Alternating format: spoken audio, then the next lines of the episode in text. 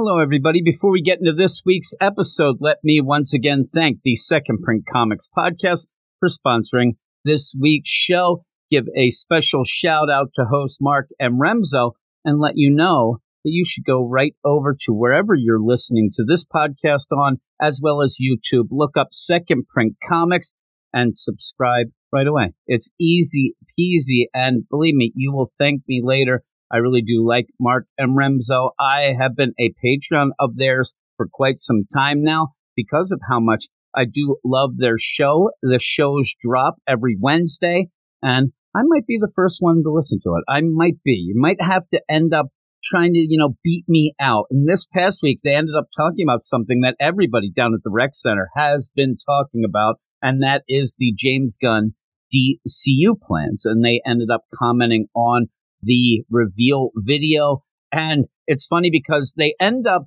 wondering something that I laughed at as well. Why are the creature commandos the things that are leading everything off? Very, very odd, but not odd to like these fellas because, like I said, they are really, really good. And you would think that, hey, I do a lot of podcasts, right? I end up talking about comics all over the place. Why would I want to listen to a comic book podcast? And that's a good question. I'm glad you asked that. And the thing is, I don't listen to a ton of comic book podcasts, but I do listen to the Second Print Comics podcast. And I have, again, since almost the minute that they started and fell in love with it right away. And I know you will too. Again, look up Second Print Comics on any sort of device you're listening to this show on or wherever you listen to podcasts. Also, the YouTube, so you can see those devilishly handsome men as they do their show. And then go to Twitter and Instagram at Second Print Pod, their website, secondprintcomics.com, and then their Patreon. Join me there,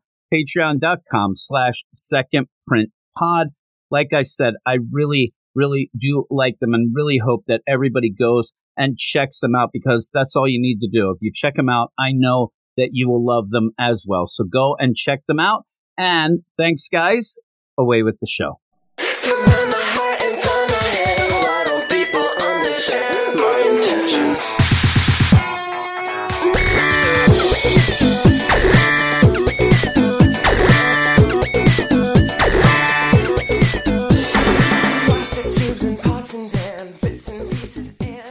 Hello and welcome back to the only show that breaks down, cracks up, skews, and reviews each week's DC Comics. I'm the president of Planet Flash, Eric Shea. And I'm Jim Warner. And this is the Weird Science DC Comics Podcast, episode number 477. Oh my goodness, you're the president, are you? I am. Oh my, you are a fancy fellow. Welcome, all you weirdos, too. As Eric said, episode 477, we're getting closer and closer to that 500th, that milestone, Eric. Oh my, are you going to drink for that one? No. You, you going to be drunk for that one? Why would I drink? Well, obviously, you drank 400 episodes ago, so obviously you drank It's a lot 400 of episodes, later. to go. Well, you, you like to get You your gonna be good in that episode? on. I think you were good one time. No, I, I was never good, including today. Telling you, I, I'm a little tired, Eric. Oh, you? No, well, I took Clayface to the lake about five times today. Oh, Well, that's tiring. Oh, it was. It was. Luckily, there wasn't an alligator to attack me like that old lady in that video, Eric. That was that was awful. That video. Why'd you bring that up? I- Hey, everybody! Here we Ah. are, and please, uh, Ah. before we get into tonight's books, which we have a plethora, we have two sections of the three books. One might be a little better than the other. We'll have to see, Eric, because how would. I know right now? But I think most people would agree. But we uh, uh, we have a website, Eric. Yep. It's WeirdScienceDCComics.com, and you can go over there and see written reviews by my man Gabe and Eric. Maybe coming up, I might be returning. I don't know if it's a So, Gabe, triumphant got return. No, I already wrote three uh, reviews out, so they Oh. are sitting, but they're not for this week. He's got all like the, the books idea. covered. I may return. No, they're already written, everybody. I'm playing games. I'm mysterious. Yeah, I ended up like looking at some of the books that, and I, I ended up getting upset. I went and looked at some books. I'm like, that book is getting rated way too high. I need to come back and review those. One of those being Eric, the uh, Joker, the Man Who Laughs, and I ended up writing a review who stopped with, laughing? with the twist, whatever the hell it is. yeah, you're right. Uh, I'm reviewing it. I don't even know the name. Uh, twist at the end. It's a review with a twist you'll never see coming. Oh my God, Eric, I was laughing at myself when I was reading that.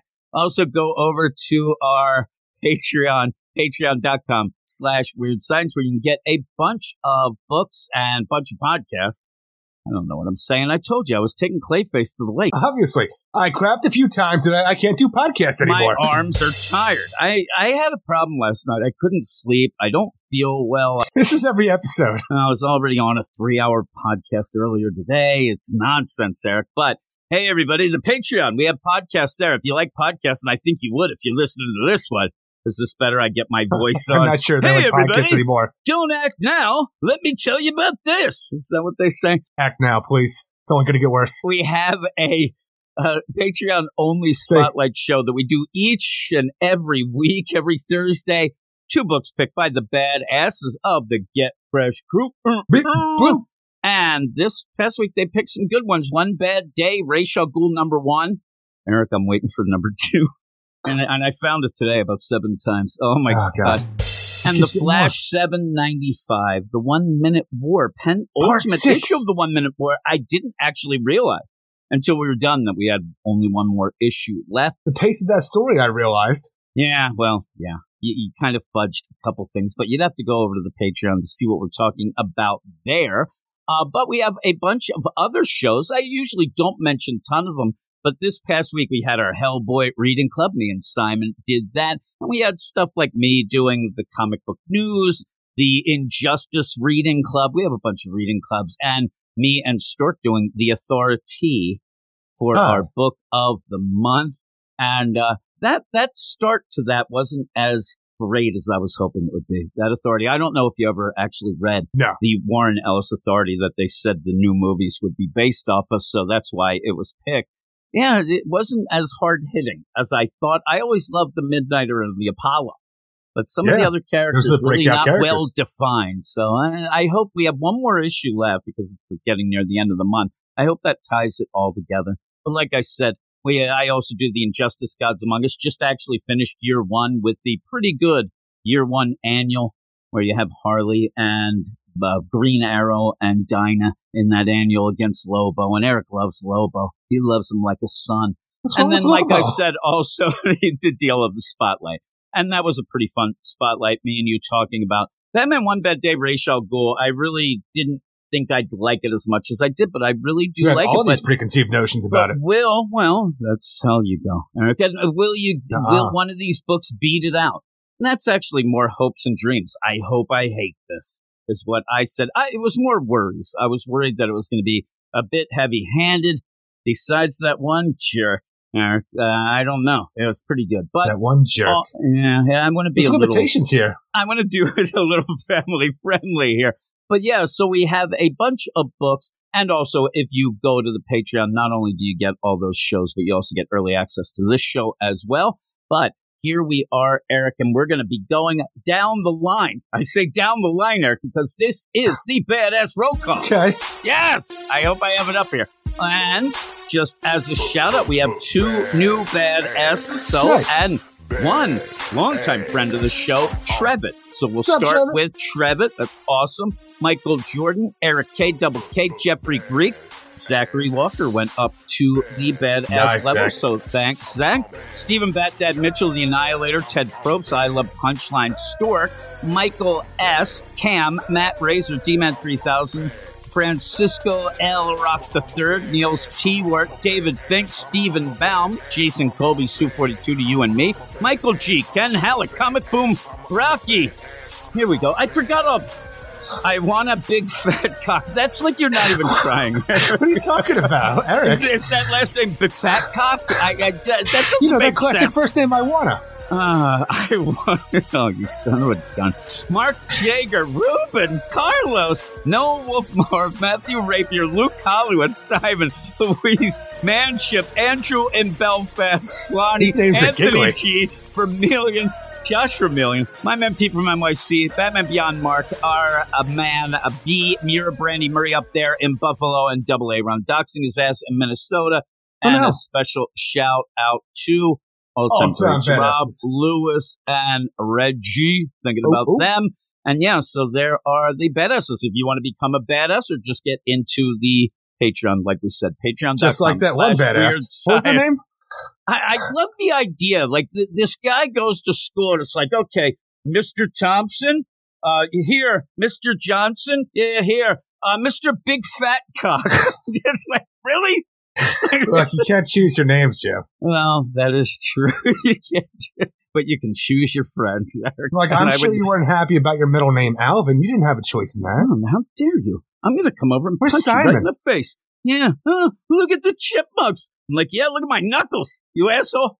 I ended up talking about. How do you think on, Mr. Big Fat Cock feels? On the, I'm probably like, I don't know, very excited. I have no idea. It's like, uh, yeah, is Mr. Big Fat Cock in the house? Oh my goodness gracious. And what's I your full name? Talking, I, I wanna. Big what? Fat Cock. Can you tell oh, I'm already, I'm already losing my voice and my patience, Eric, with you. It's Me? the idea did I do? Well, I don't know. Well, you're supposed to be the nice gatekeeper that keeps these names away from me. I end up, it, it throws me off. And really, every time, blank slate, I'm going down, and then it's around, and it'll be funny. Here's the shout out. Rocky. It's around, well, it is kind of around David Fink, Stephen Baum. It's like there, there's a couple. But once I get to Rocky, then, then I've already seen what's coming, and I'm already trying to trying crack so the code. Crack the code, as I was saying. Comic book Maybe one day you'll crack oh, this one. Ah, you son of a gun. Oh, my goodness. Great. Yeah, I forgot all about it again. Ay, ay, But I was talking on the Star Wars podcast about the idea that I think that Darth Vader is just upset because every time he reaches his hand out and says, come with me to anybody, they, they leave him hanging. And I, I ended up talking about the idea of birthday parties and not having, you know, people show and it's always on Facebook and you have, I said, for some reason, it's always the fire so company that comes over, right? Yeah, my one birthday. I ended up having a bit of a flashback. I got all upset. I had one birthday. One kid showed up. And uh-huh. my mom was, was your brother? No, no, I wouldn't invite he, him. He ditched. really, I wouldn't invite that asshole. It was when I was like seven, and I had one, and it was the last year when I lived in Warminster. So I uh-huh. moved and got away from those assholes, maybe because there was a murder, Eric. But I was pissed because wow. my mom, be, being the nice lady she is, well, she couldn't go on social media and get the fire company over. So she yeah. berated me the whole day because they spent money on a cake my dad came into the room, grabbed that fucking cake, and walked out, watched TV, and ate the whole thing. Uh, and the one guy who came, I think my mom told him to go home. So we didn't even have a birthday. Well, he already came. Why do you have to stick around? Yeah, really. I mean, he fell asleep in about three seconds after that. So you end up with all okay, of that. Okay, you can go home now. yeah, you, you, just saw that your, I guess, friend is a loser. I went into school. I was there was hell to pay. Eric, I was so angry. Because they have a social life? No, because they, everybody, I don't know if they said they were going to come, but I probably remember them saying on Friday, because I think it was on the weekend, you know, they were going to be there. And they weren't there, Eric. They Look, still it was 1975. They had Somewhere. big things to do. No, it was 1942. Unfortunately, sugar was rationed back in those days, and we didn't have a great cake. It's what the problem was. look, the thing is, I imagine Uh, like how it was in the 70s. You know, they wanted to come to your party, but they had that certain license plate number. They had to go to the gas station to sit in line. Yeah, how are they going to get to your house? They were afraid of the Ayatollah of rock and roll is going to get oh, I them, so they stayed home. Yeah, I was very upset. That's the last time. And then later, I think one other time my mom asked me if I wanted to have a birthday party, and I swear to my God, mom got no friends. She she laughed at me. it was just digging well, into she me. knew you. But we moved and I blossomed, Eric. I was like a, a swan. You didn't grow, but blossom. Yeah, yeah, my my legs grew, but you know, nothing else. And I'm talking all three, Eric. There's uh, no limitations here. oh my goodness. But that is the end of the intro. I'm going to try to get my scattered thoughts together and we're going to go off. We end up having three books that will start out with some pretty big bangers, Eric, like the world's finest Superman and maybe the Nightwing. How did we get to the? How, how did we get from Darth Vader to your birthday? Well, that was just because Darth Vader, I think, is mad because he missed out on his birthday too. The, oh, the current okay. comics, Darth Vader's always upset. Sit here, I'm like, I have no idea what's going on anymore. It's just the idea that nobody ever goes to him. He's like, Luke, come with me. I'm your father. He's like, he'd rather jump off of the deal. So you're into... trying to give us your origin story, how you're going to become a villain like Darth Vader. I'm warning everybody. And when when this happens, remember 477. Go back. This will be the evidence, Eric. But we're going to go off right now. We're going to have a three books, as I said. We'll see what we think about those in just a second.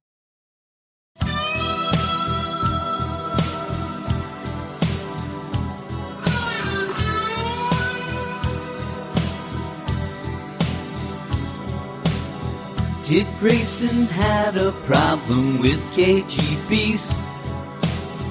And Nightwing fans felt like they had been fleeced. They got Rick Grayson and subscriptions decreased. The future was kinda shitty.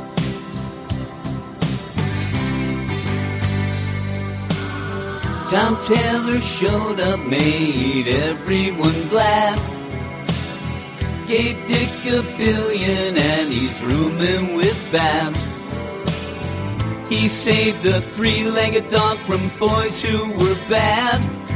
The sky was the limit.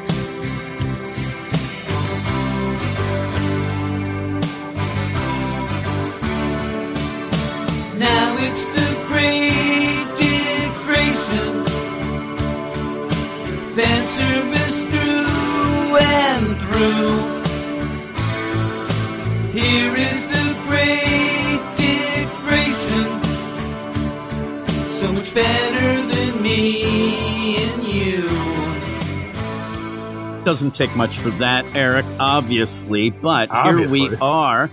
We have those three books, one of them being the Nightwing book that that song referenced, but we're going to be starting off with a a banger, I think. A not Eric though. It- Eric Eric does not like fun.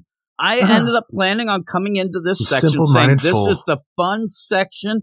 We're going to have a grand old time like the old days there, like the old days Tell me those old days. those old days, re- rebirth. That's the only thing I Okay. could point to that we were really, you know, having some good old times. And yeah, I actually thought that you might be impressed by some of these books. But before we go into that, and you'll see what I mean. You, you go, yeah, you know what I'm What? saying there. Go over to our website, weirdsciencedccomics.com, and check out some written reviews for these books by Gabe. And I might be coming back, Eric. I, I don't know about that, Maybe. but maybe. Who knows? I'm such a pompous ass that I'm like, maybe like, ooh, is anybody going to mention to me that they can't wait? Nobody will mention me. shit. Nobody will. Yeah, really. Uh, you know, I have to come in like the sheriff back in town. I'm like, these scores are getting way too high. The sheriff was an asshole? No, well, most of the time, yeah. Uh, the idea, though, is somebody did, you know, shout out to us and said that without us doing, me and you doing the reviews, that uh, people are getting away with stuff. And I'm like, you're right. You are right. They ended up, they said, man, why aren't you and Eric doing reviews? You guys used to be there, you know, fighting the good fight. And I said, I'm back. I'm going to fight that good fight for you, kind sir. That's what I Cool. said. But we're going to get into these books right now. What are we starting with, there? Superman number two, written by Joshua Williamson with art by Jamal Campbell and Ariana Maher. And in this issue, if you remember from previously, Superman is now in control of LexCorp, now he newly rebranded as the Superman Corp. But that's not all. It turns out Parasite is on the loose, and now he's evolved into many, many little parasites that just want to keep on feeding on Superman. A blackout occurs this issue, and we have the idea still that Superman has to think outside the box, ask for Lex Luthor's help because he's not fighting a Superman villain. He's fighting Lex Luthor villains, and that is what we're dealing with our new Superman story as we continue on with our Superman being sucked off by a bunch of little parasites at the beginning of this issue. I just, just this idea. Look, I think it's, I think this book looks great. I love Superman doing Superman things. I love Parasite. But when I jump into this and I'm not getting Parasite, I'm getting an evolution of Parasite where now, even when we have this issue, like, okay, here's Parasite. Things are changed. Superman has to evolve and adapt. And he might need Lex Luthor's help to get into the, into, uh, finish this off at the end. But by the end with this whole idea where everybody's being infected by the parasite, it's not a clones of parasite, it's just an infection of parasites. It's turning people into other parasites. I'm like, oh yeah, I remember when we had the doomsday virus. Yeah, there's a lot of things that this seems you know, kind of familiar. And one of the things, though, I didn't hear anybody talking about, and I have to give big kudos too.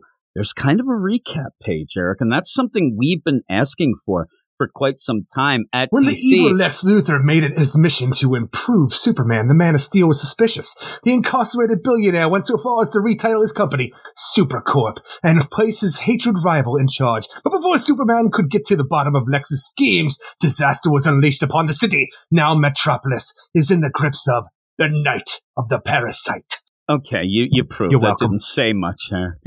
didn't say. No, I actually like that. I'm glad that It's they fun, did yeah. that, and I hope that that's something that they go. It's just not this book.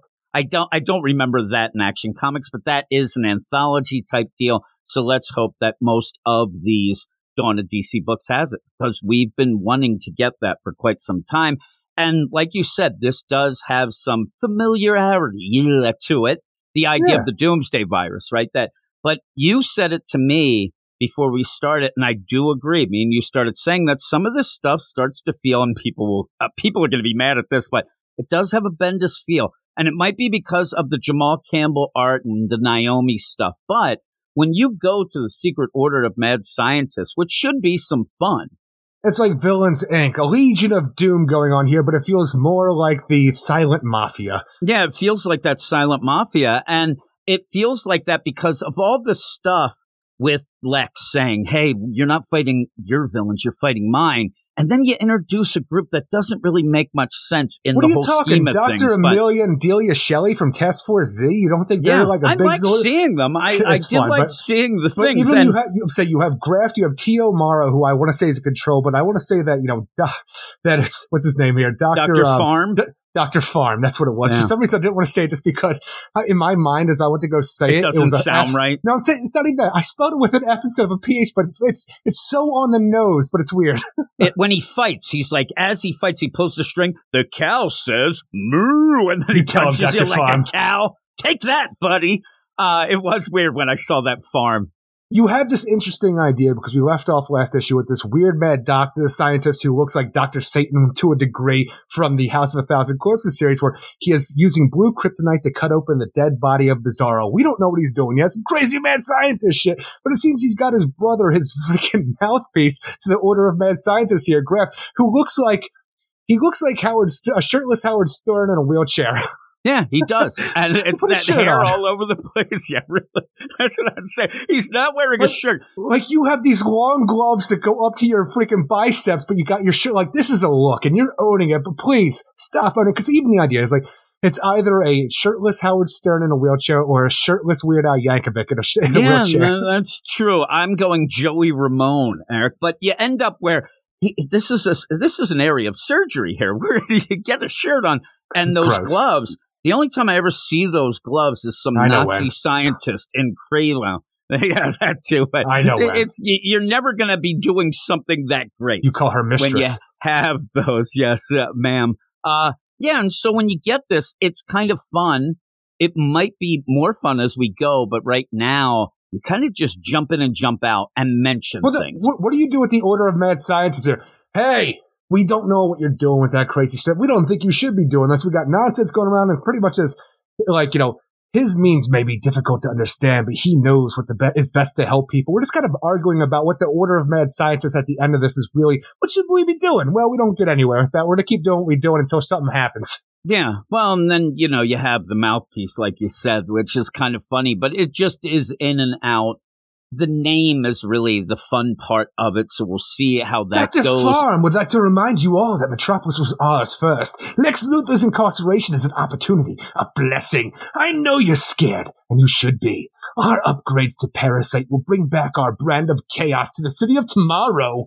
See, it's good, Eric. You're getting me going on here. Can you put those gloves on? I'd really be says I'm not wearing them?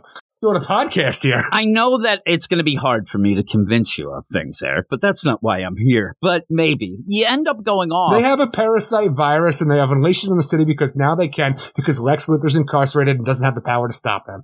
and you're always thinking in the back of your mind. Now, they're throwing some shade at Lex and things like that, but I like the play. And I really wish we had more of it. And it's something that they did a little teeny bit in the current Spider Man Little run that I'm not bit, really gotcha. But the idea that somebody has turned the page and they're going to be good, but they keep doing things that look sus, but when you go to it, it, it isn't. You know what I mean? So I want Lex to kind of be in that where, oh my God, he's doing a deal with that person, but oh no, no, I was wrong. But in this, it's pretty much on Front Street that this, this band, because it really does feel like this would be something that Lex would start because he wants Superman to need him. He needs Superman. But even he says, man, I should have thought of this before. Like, this is a pretty good idea. What do you know? A parasite virus. Yeah. And he's desperate because all, all obviously, all the power's being sucked out of Metropolis. So he wants Superman to come and grab him. You know, do that. I'll go to the building. We'll, we'll work together and we could stop this.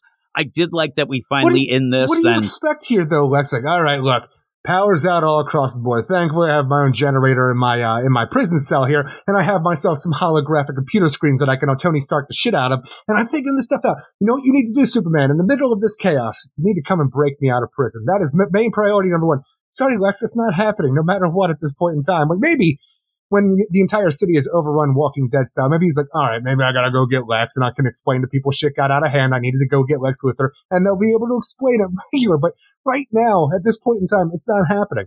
Yeah, I think that once we get to the end and the cliffhanger, I think that that is the final. I got to go to him. He may say, "Listen, we'll work on an antidote, whatever it may be." The, and the that gets him had, apart. The only thing that I had a problem with, or one of them, is Superman. He is get he's getting sucked off, Eric. He he's getting constantly, and and in that though, I never really got the feel that he had lost some of his until it's mentioned. They they end up well, you're only at half, but he's only at half power to his new extended power. That's what I'm saying. And then you get real. it does so get wacky. it doesn't matter. Yeah, uh, and so I really wanted to see.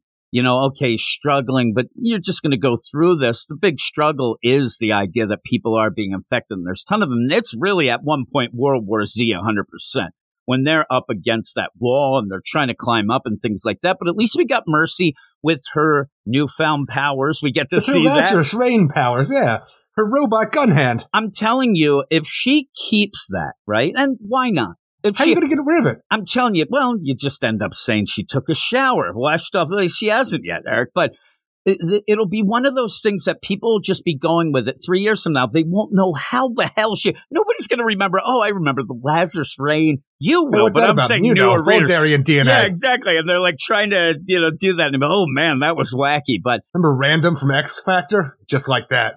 Yeah, yeah. So you end up where he goes down, and again, though he's ripping into these things, he's going into the building, he's grabbing Mercy, and I'm not seeing him struggle that much, but he does rely a bit on the family, which I like, and points out that he uses, you know, the freeze breath where he freezes the parasite. he don't like so the it ends up, yeah, that ends up stopping these things, and but for how long? And he's worried you know, Lex wants me to go break him out, but I don't want to. Oh my God. And yeah, it starts to get personal as it goes, but he does rely on the family. I do love the Kryptonian family here as they're doing stuff because you have Kara and John out there trying to maintain, you know, pretty much a quarantine zone with the parasites, you know, making sure that nobody can get in or out of Metropolis, especially the parasites. But he's just talking normally outside of a window. John, Kara, dead. And like, and it's just a simple thing because whenever you have the Justice League or any kind of team, you either have like a Martian Manhunter, like, you know, a telepathic connection. You have comms going on, comms get knocked out. But it's the Kryptonians. It's fun to say, I can just stand here and talk normal volume and they're going to hear me and they're going to respond back and I can hear them because I got the superpowers. Yeah, and it's one of those things that Superman has said even recently the idea that he centers on different voices and specific words and things like that, where he would hear that. So, and, and so the same with Kara and John. John and Natasha the Irons don't hear shit though. No, they don't hear shit. But you know who does hear does. stuff? I love the idea that Livewire is in prison. And really, I mean, she got to get a podcast out. I guess we're lucky that this is, you know, PG and not R because when you end up having somebody yell, who do I got to influence? I'm like, I've influenced a lot of people. That is not what you would normally say. So that made me laugh, but oh yeah, you, you are there.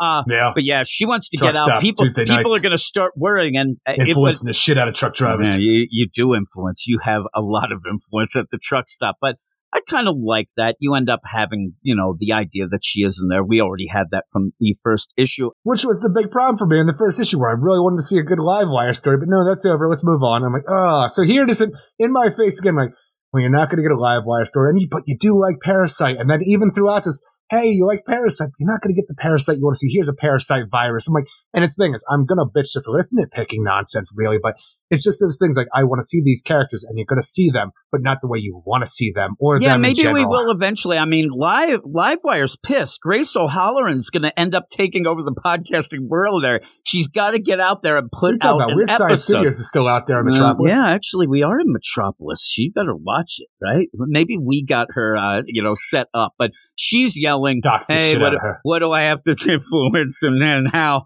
to get out of here?" But one of the funny plays is that Kara and get the word from Clark, and they end up, you know, freezing the city outside. And I'm like, what is this? That Gotham Resistance book in the night? Remember Dark Nights: Metal when you ended up having the frozen city? I'm like, okay, here we go again. I don't think many people are going to think of that, but there are things in this that you kind of get those weird plays of.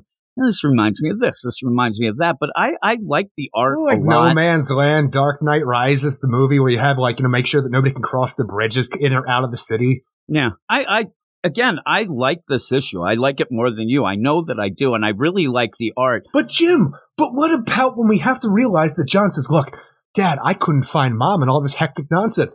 Clark loses his damn mind. His he flies to the Daily Planet right away, and he can't find Lois. But what he does find is an old West cowboy woman ghost. I don't know what Marilyn happened Monroe. there.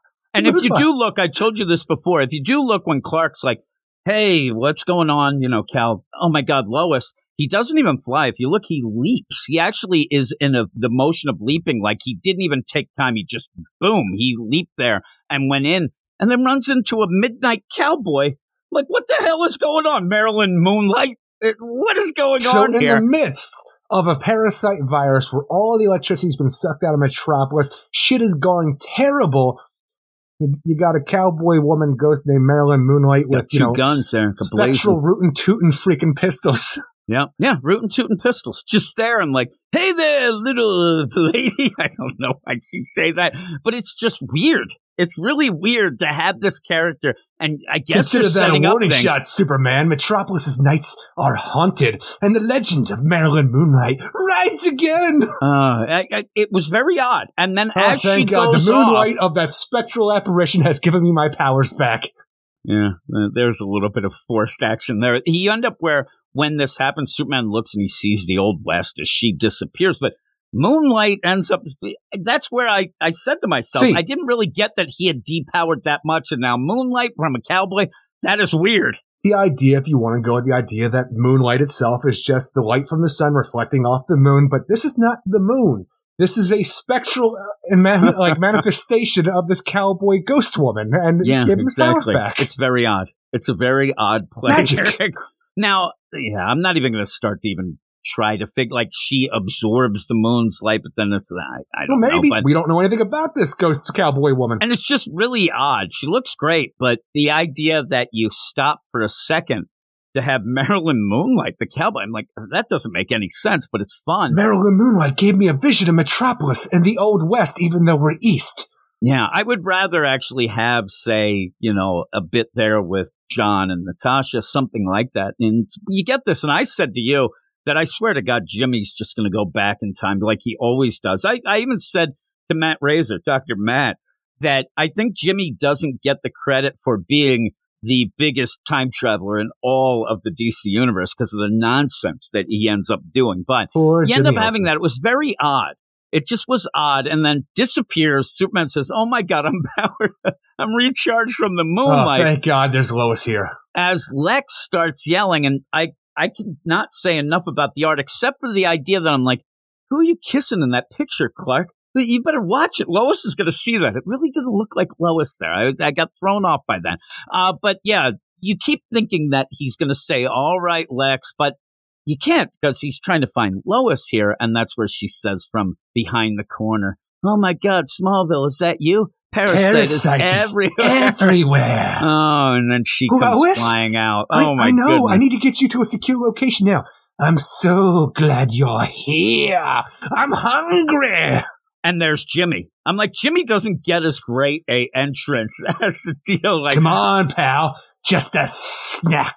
Yeah. So you end up having Superman freeze them, which I know you love. You love That's that great. move because they. What's wrong with that? It's you always say they'd be dead. Look, maybe they would be dead if they didn't have parasites running through their DNA. Yeah, he does look to see, and okay, there you go. They're alive, I guess. Uh, but at the end, he starts talking to to Lex. Lex has already said, like I, I said earlier, Lex likes this idea. Why didn't I think of this? You know, a bunch of parasites seems pretty cool. And then at the end, Superman's like, "Oh no, these parasites have evolved. They're in the air, and it looks like he's infected and now as well." he's which not super crazy. doomed. He's super parasite. He is super sight, right? Was that what you call it? Super No. sight, super, Super doomed, uh, DCeased, whatever. Eric, he's there. Oh my god! And again, that really does feel like something else. But I, I like. Besides Marilyn Moonlight, I'm never going to be able to convince um, you that that it no. made any sense or Look, was I'm- good. If you're going to do something with a new character like Marilyn Moonlight, fine, do it. Don't interrupt the plague going on in Metropolis right now where people are being turned into parasites for this strange little interlude. It's weird because I know it didn't look like this, but it kind of did remind me, like, oh, there's Jenny Hicks. There's a lot of stuff that ends up being involved here that does feel familiar. You're completely right, but I liked it. It's not Oh, the book looks not a lot. amazing. Not a lot happens in this issue. You, you go from you know point A to B, and that's not a real long distance. But I'm I'm enjoying it. I like Lex trying to get Superman to trust him. He's gonna eventually, or Lex now. I don't know what goes Kind on of like now. with Super Lex? Yeah, well, again, it will, be, but we like that, so I don't Then- mind that. You said to me, if people use tropes and things like that, it's because they're good. Because of that, this isn't quite that, but I do think with the last bit, you'll have Superman fly and take Lex out. I don't know what else he, he'll do with this stupid. What do you do? What are you talking about? You got parasite in your veins. You're turning into super parasite. You fly, you fly into the damn sun, burn that shit out, and you get superpowered. I think he's going to end up, you know, getting Lex out. Lex is going to have to get the antidote, and you'll have like he does look like a Two Face there. Uh, he got the one eye going. Oh my goodness. Two Face somehow looks prettier. Yeah, he's he looks bad, right? He looks really bad, but I I, I liked it enough. I didn't like No, it as much as the first issue, but I think that it's a quality book, and I'm glad that it seems like a lot of people like it because that's what we want out of the Dawn of DC. It does feel a little more classic. It does feel again, maybe that's even the tone of it World's feels old deal. Yeah, it does. It really does feel like it is influenced by World's Finest, which it may not be a bad thing. You just have to watch yourself. You got to watch what's going on. That Marilyn Moonlight on on page and throw looks great, but it doesn't make any sense and just ends up coming. And really, the idea is like, Oh, it's red mist. thanks a lot. Thanks a lot with your rootin' tootin' two guns a shooting because she just bailed. I mean, she why was she there? It's a warning shot, Superman. Why the was nights she there? of Metropolis are haunted. Oh my! And look at that old west. There you got like strong guy. You got crazy mutton chop chops guy? Yeah, look at that guy. The one guy's You can't say huge. strong guy because, like I said, random earlier. Now I can only think of his Mm, X Factor and the X This guy's humongous. But uh, what would you give this? Ultimately, I think the art looks great. The pacing and the storylines of this book, like the idea of a parasite virus, I think it's very similar to a doomsday virus, but it's going to be its own thing. And I look forward to that because I like parasite. want to see where it's going, especially because Superman is infected. It's just not a lot feels like it happens to the progression of this story. Like, oh my God, it's a bunch of little parasites. No, everybody's a bunch of little parasites. Oh my God, I'm a little parasite. Marilyn Moonlight.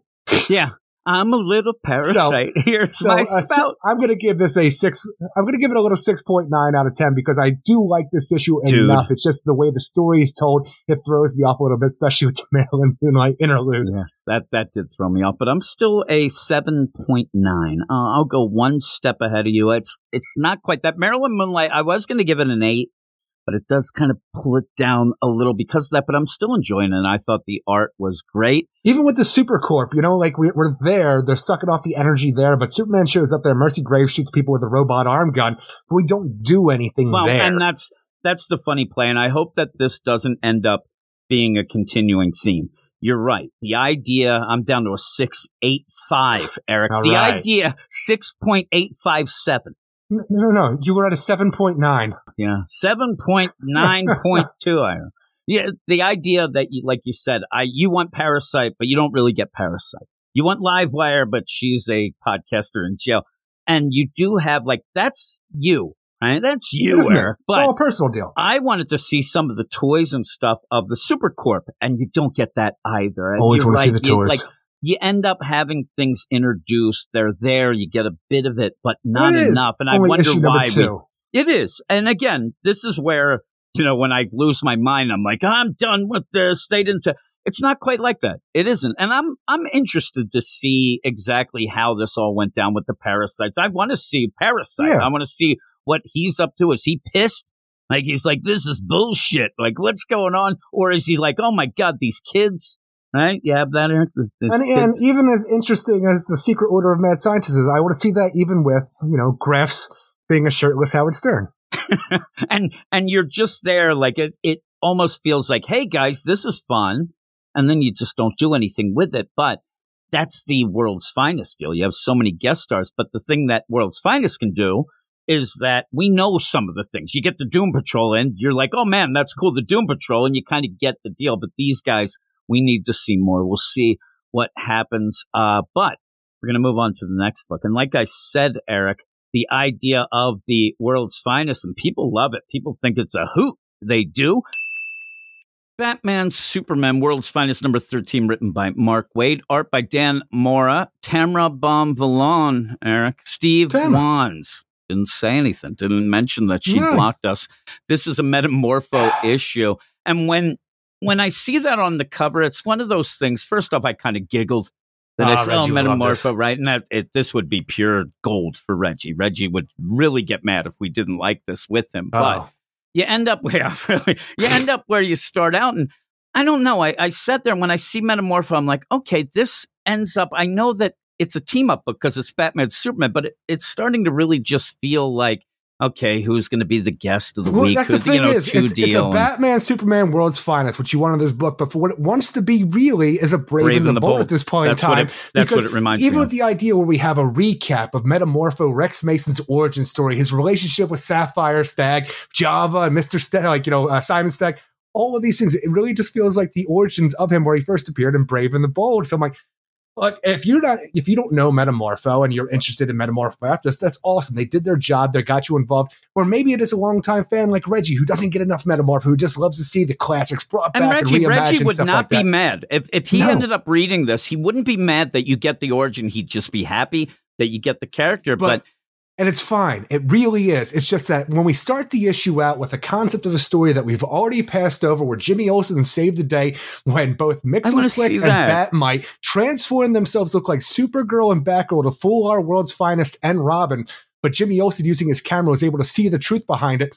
That's an amazing story that I want to see, and we don't get to have it to move on to a Metamorpho origin story where it turns out we have to find out if he killed Simon Stagg or not.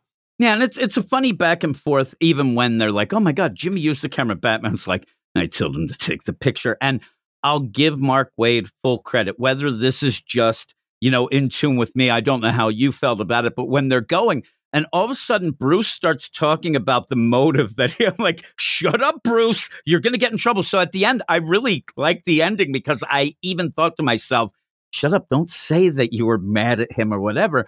Uh, to have Jimmy then solve or at least think that he cracked the code. But I like seeing Jimmy. But again, this does feel like Brave and the Bold. And saying that, a lot of people love it because of Yeah. that. And it is fun. The, the thing about it is by the end, and this is just something, you know, that me and you reading all the books or most of them and the whole continuity and stuff like that, you end up, it doesn't feel as important. Yes, it's fun. And it would be something that would be on my pull list because it is a solid book. It always ends up having a lot of characters. But when it comes down to the importance of it, it's just kind of there as this fun little aside. And this is why, and I'll, I'll repeat this when I ended up talking in the Slack that one day and everybody lost their mind when I said Mark Waid and Dan Mora going off to Shazam. That seems cool, but I'm worried about does. it because I need it to mean something. And I'm afraid that they're just going to do something like this, which a lot of people will love.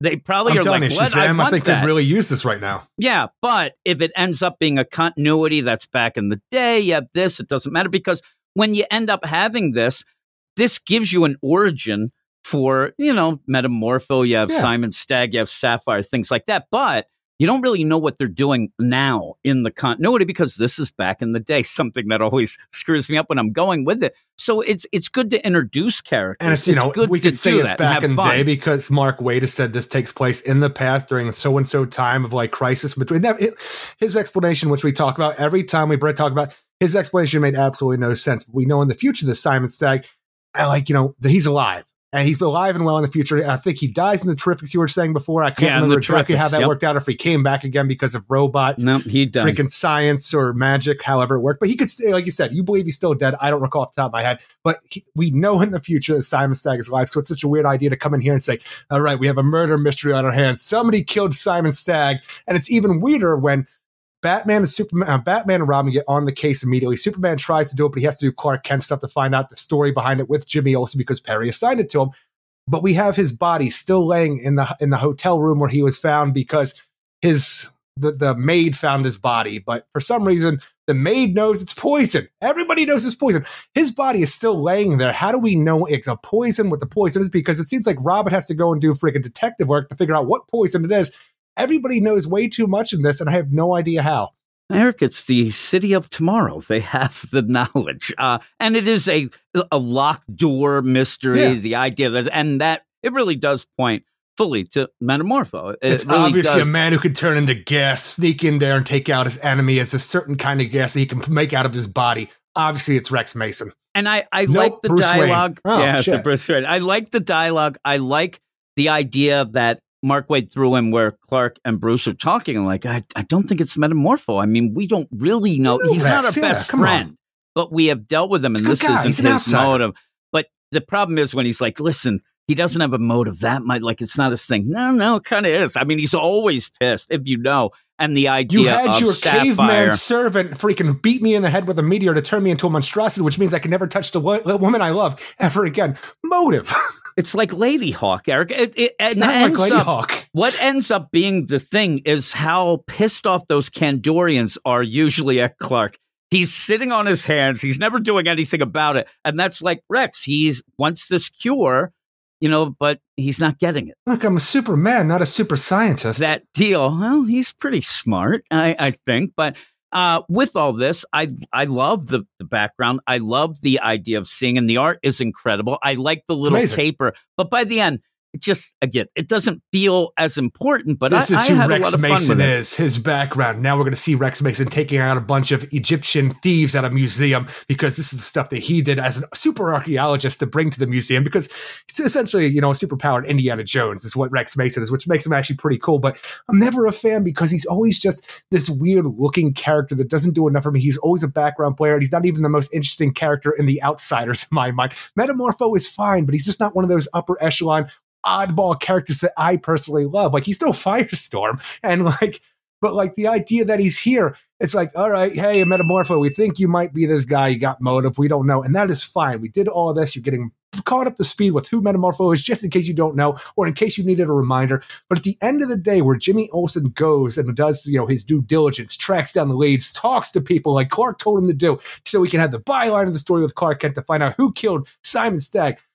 I don't know how any of this points to the idea that, all right, Jimmy Olsen has all these leads. He's talked to a bunch of people. He's already talked to Perry about it. Clark, you got to be involved. But you know what? We're putting the story where Bruce Wayne murdered Simon Stagg. I'm like, how did you get to any of this information? How do we have any idea for any clues, any evidence that Bruce Wayne is now in handcuffs at the end of this issue, being arrested for the murder of Simon Stagg? The big thing is, is that those millions that it cost Wayne Industries. You end up I'm having sure Bruce say, I, I cost lost. everybody fucking millions. Well, again, I mean, this is something where he says he's cost Wayne, uh, you know, enterprises alone millions by interfering in deals that would have helped the people of Gotham, all because I once beat him in tennis. That's there So, you Jimmy, go.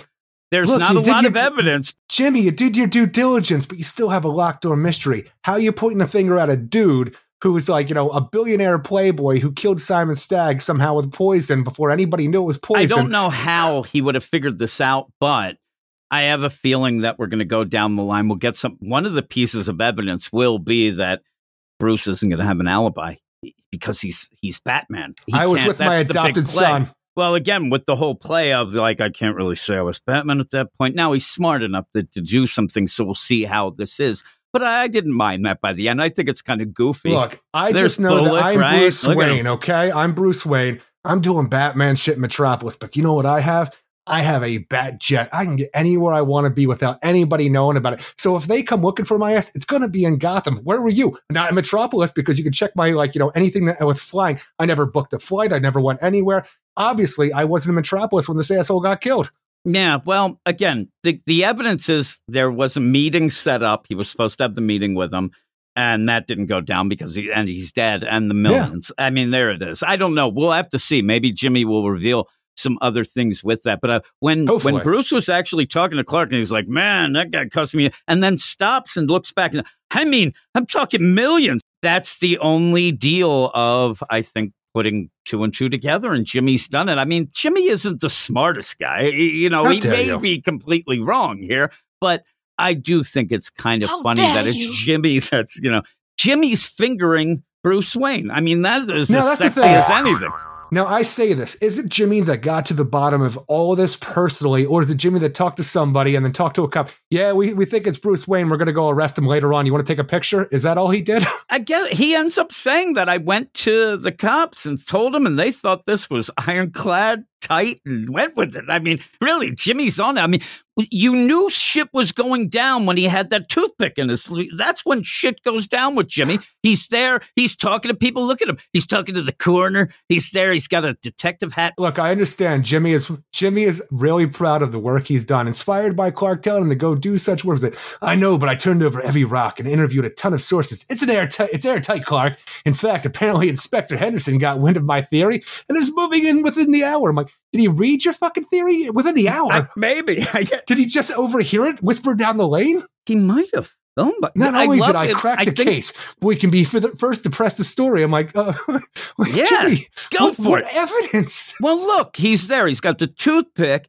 He interviews the the you know guy at the morgue, and then he takes sus pictures of ladies in the. He's there. I don't know what he's taking pictures of at this point. At the one point where he's looking like the other way, he's hoping Britney Spears has a slip up. I don't know, Eric, but yeah, And look, he ends up obviously having he's arrested in Gotham City because there's Bullock Montoya and Commissioner Gordon in the background arresting him at Wayne Manor. So I'm like, I'm, I'm pretty sure the guy has an alibi because all you really need to do, hey, uh, No, my I'm, butler I, was he's smart enough to do that. I mean, he really is. So we'll see how it goes down. But I just want to see him just completely lose it on Jimmy. You son of a bitch. He's going to go ham on him and then make him, uh, you know, turn his hair black to look like the Robins, Eric. That's what he would do. I actually Honestly, like the the dialogue. is, I, I, I won an issue of World's Finest where Jimmy Olsen, all this goes, dyes his hair black and dresses like Robin and goes on an adventure with Bruce Wayne. See, that would be really cool. that would be cool. Uh, but yeah, in this, it's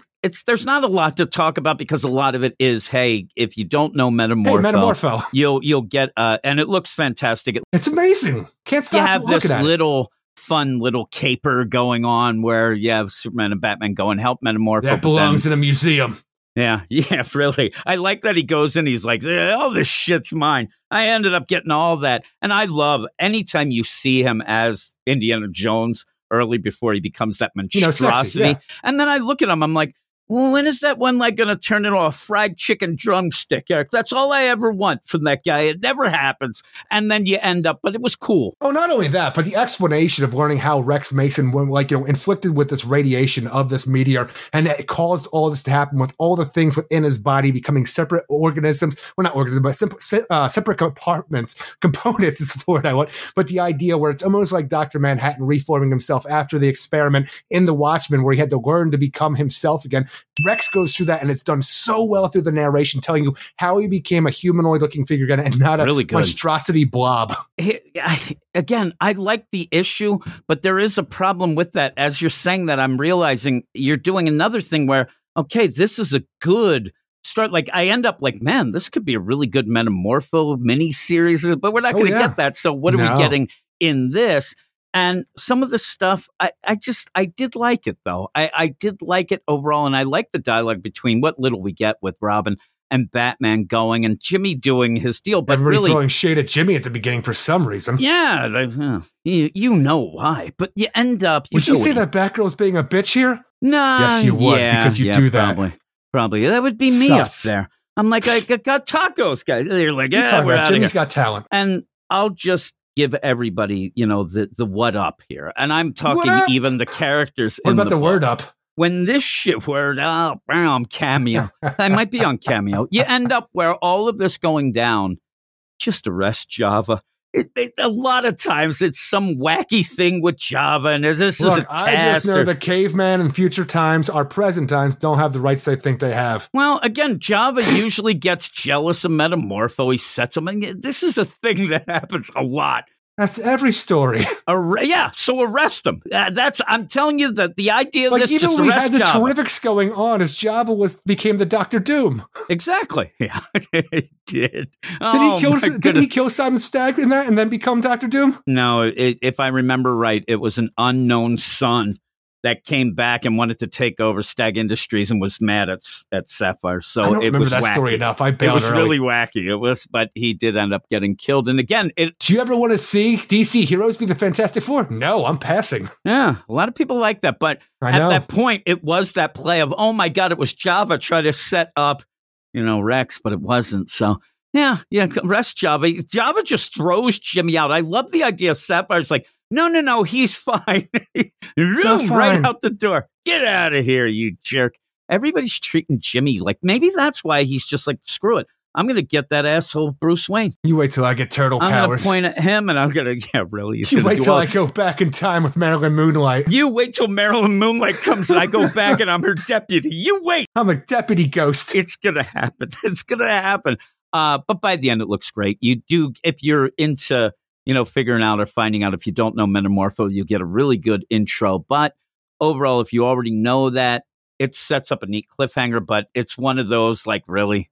Like, are we really supposed to believe that this is going to hit? with Metamorpho, Rex Mason, and even the idea of Simon Stagg being dead. It feels weird for the continuity here. feels even weirder if this goes forward and you have any way that Rex Mason is responsible for the murder and gets convicted by our world's finest. So it's such a weird feeling overall. I'm giving it a seven out of ten because it's still enjoyable, but it is padded out heavily with a. Did you know this about Metamorpho?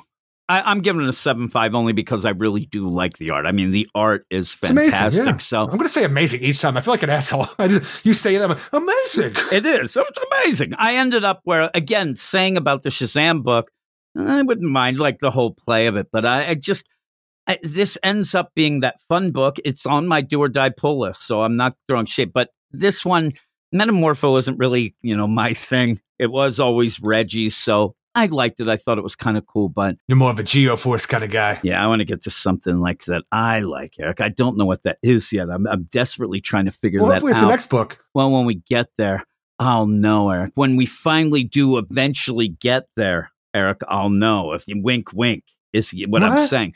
Nightwing number 102. We're going to just go with it, Eric. Written by Tom Taylor, art by Bruno Redondo, Adriano Lucas, and Wes Abbott. No credits page drove me nuts. I was trying to figure out things, but we end up having what kind of is this book since it, well, not since it started, but you're going to get a story with the Titans, the whole deal with Blockbuster's daughter and the whole Neuron. And it really does feel like this is more of a setup for the Titans book coming up.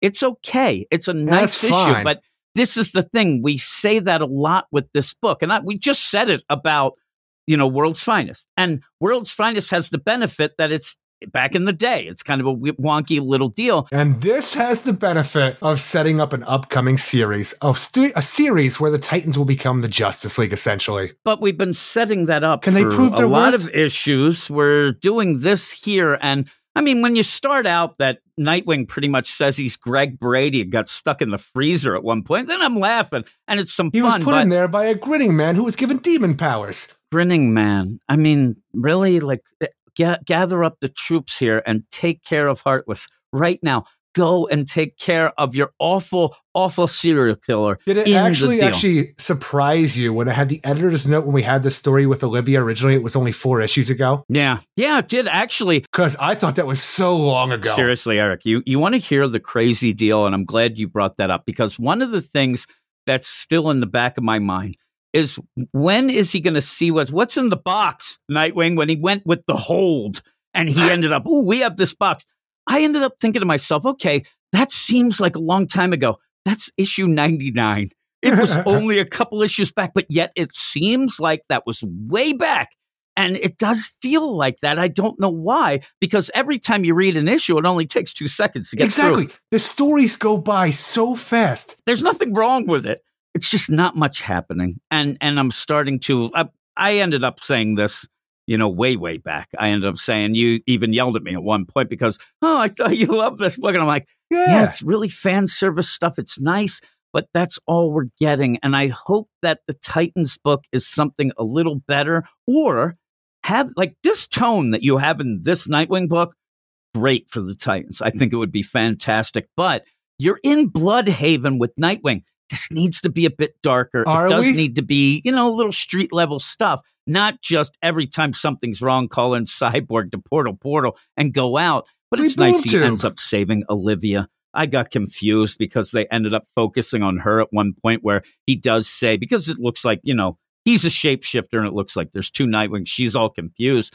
And Dick says, What's my dog's name? What and the grinning man doesn't know that it's Bitewing, but they were centering on Olivia. And I'm like, What's going on? Well, does she have a dog? I don't remember. And it threw me off. It, it was actually surprised me you couldn't figure out the panel progression. It actually works out a little better than I thought because when they're fighting, you do end up having him grinning. So it does end up doing well with that. No, it's great with the idea of the grinning man because you have a shape shifting character that's Nightwing for the majority of this issue. So his ass grinning the entire time is a great way to differentiate him for the reader. And not only that, but for other characters as well, because you don't want to have that, you know, trope situation where it's like, who do I shoot? Who's the real Nightwing? And not even the viewer knows who it is. Or you have him come in with the disco wing outfit, just like nonsense. It makes no sense, but you end up having that. But what I what I really did like, again, when Olivia ends up, and I'm a big dummy, I know that, but when she figures So out, okay, He sent me messages like, what aren't you I kidding said about I don't get it. Well, because it's like, am I? What's the name of your dog? And it's centered on her. Yeah. And then I'm like, she has a dog named Nightwing. That's pretty cool.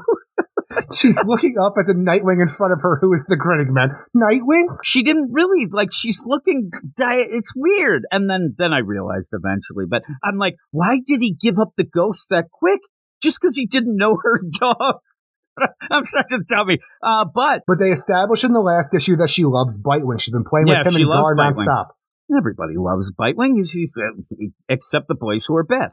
They didn't like it. But you do end up, and I saw some people complaining, but I do like the idea. Ooh, she's Blockbuster's kid. When she ends up punching Nightwing in the back, she has something going on, The which I think man. is really neat. Yeah, grinning man. I'm sorry. You end up where, yeah, she ends up like she's got some power and ends up a boom or to-toom she does, and he just gets knocked. But and it is funny seeing him get the crap kicked out of him and still smiling. Uh, By that a is pretty funny. And then I do like even there's some really neat little dialogue bits that I hope we get more of. I hope we get more character work in the Titans book, but when the Titans do show up, it is fun. No, no, it is fun. Like uh, the idea of what you're talking about with character work. So I feel like this book definitely needs because the Titans are here, and it's. I hope you know the Titans uh, like aesthetic in my mind, where it's like they're all here, they're all kicking ass and taking names. We're doing hey Titans together stuff, but the individual characteristics of these characters is mostly just yeah. Raven knows stuff about demons, and like when you have Donna there, she says. I'm going to take you to Themyscira where you'll be safe. Okay, that's a little bit. Wally, I think he just Cyborg runs fast. Cy- Wally runs exactly. fast, He- yeah. he has- hey, what was that book that we had before that Cyborg kept going on? I don't even know if it was a Priest Justice League book or whatever. It felt like nonsense where Cyborg was saying that he could not open a boom tube on Earth because of the, the effects could be Oh, It catastrophic. would, yeah, it would What the end hell up was where it that? would swallow Because that's all I thought about this when he's like, hey, open this boom tube.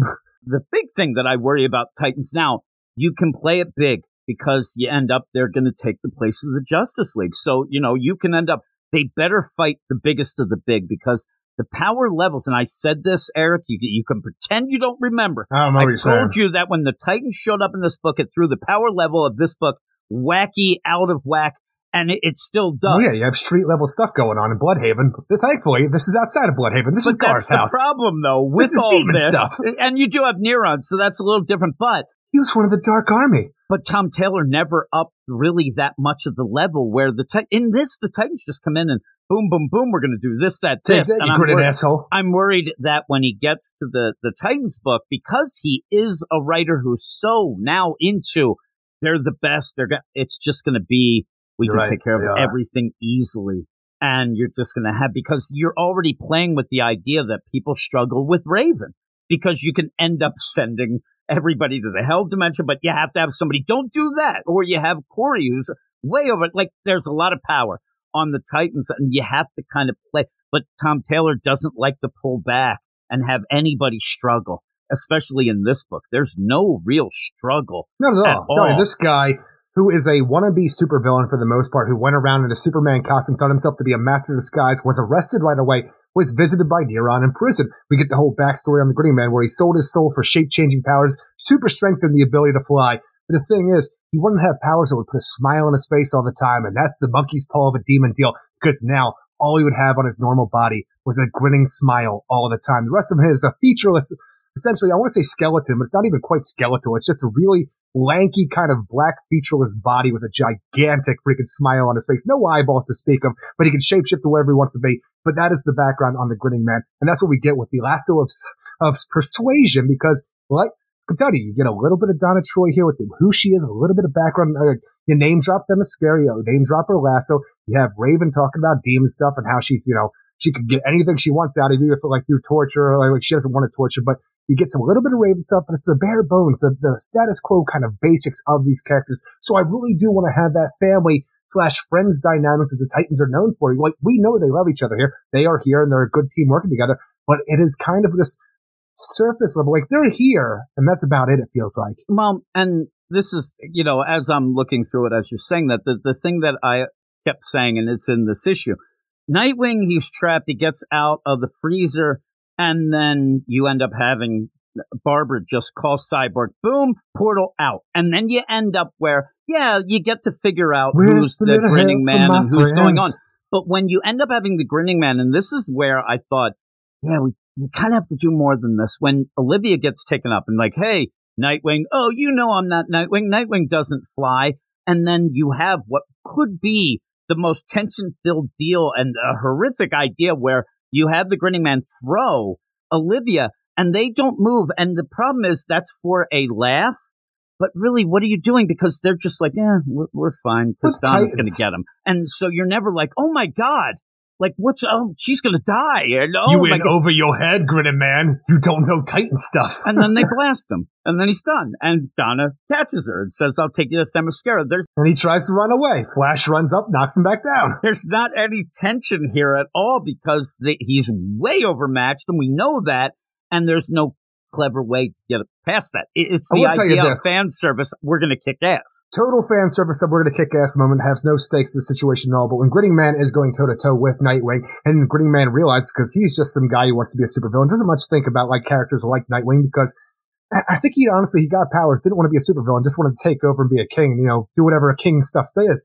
But now he's like, are you just a guy? Do you not even have any superpowers? That's fucking weak, dude. Like, I like that progression, that moment of realization through the gritting man.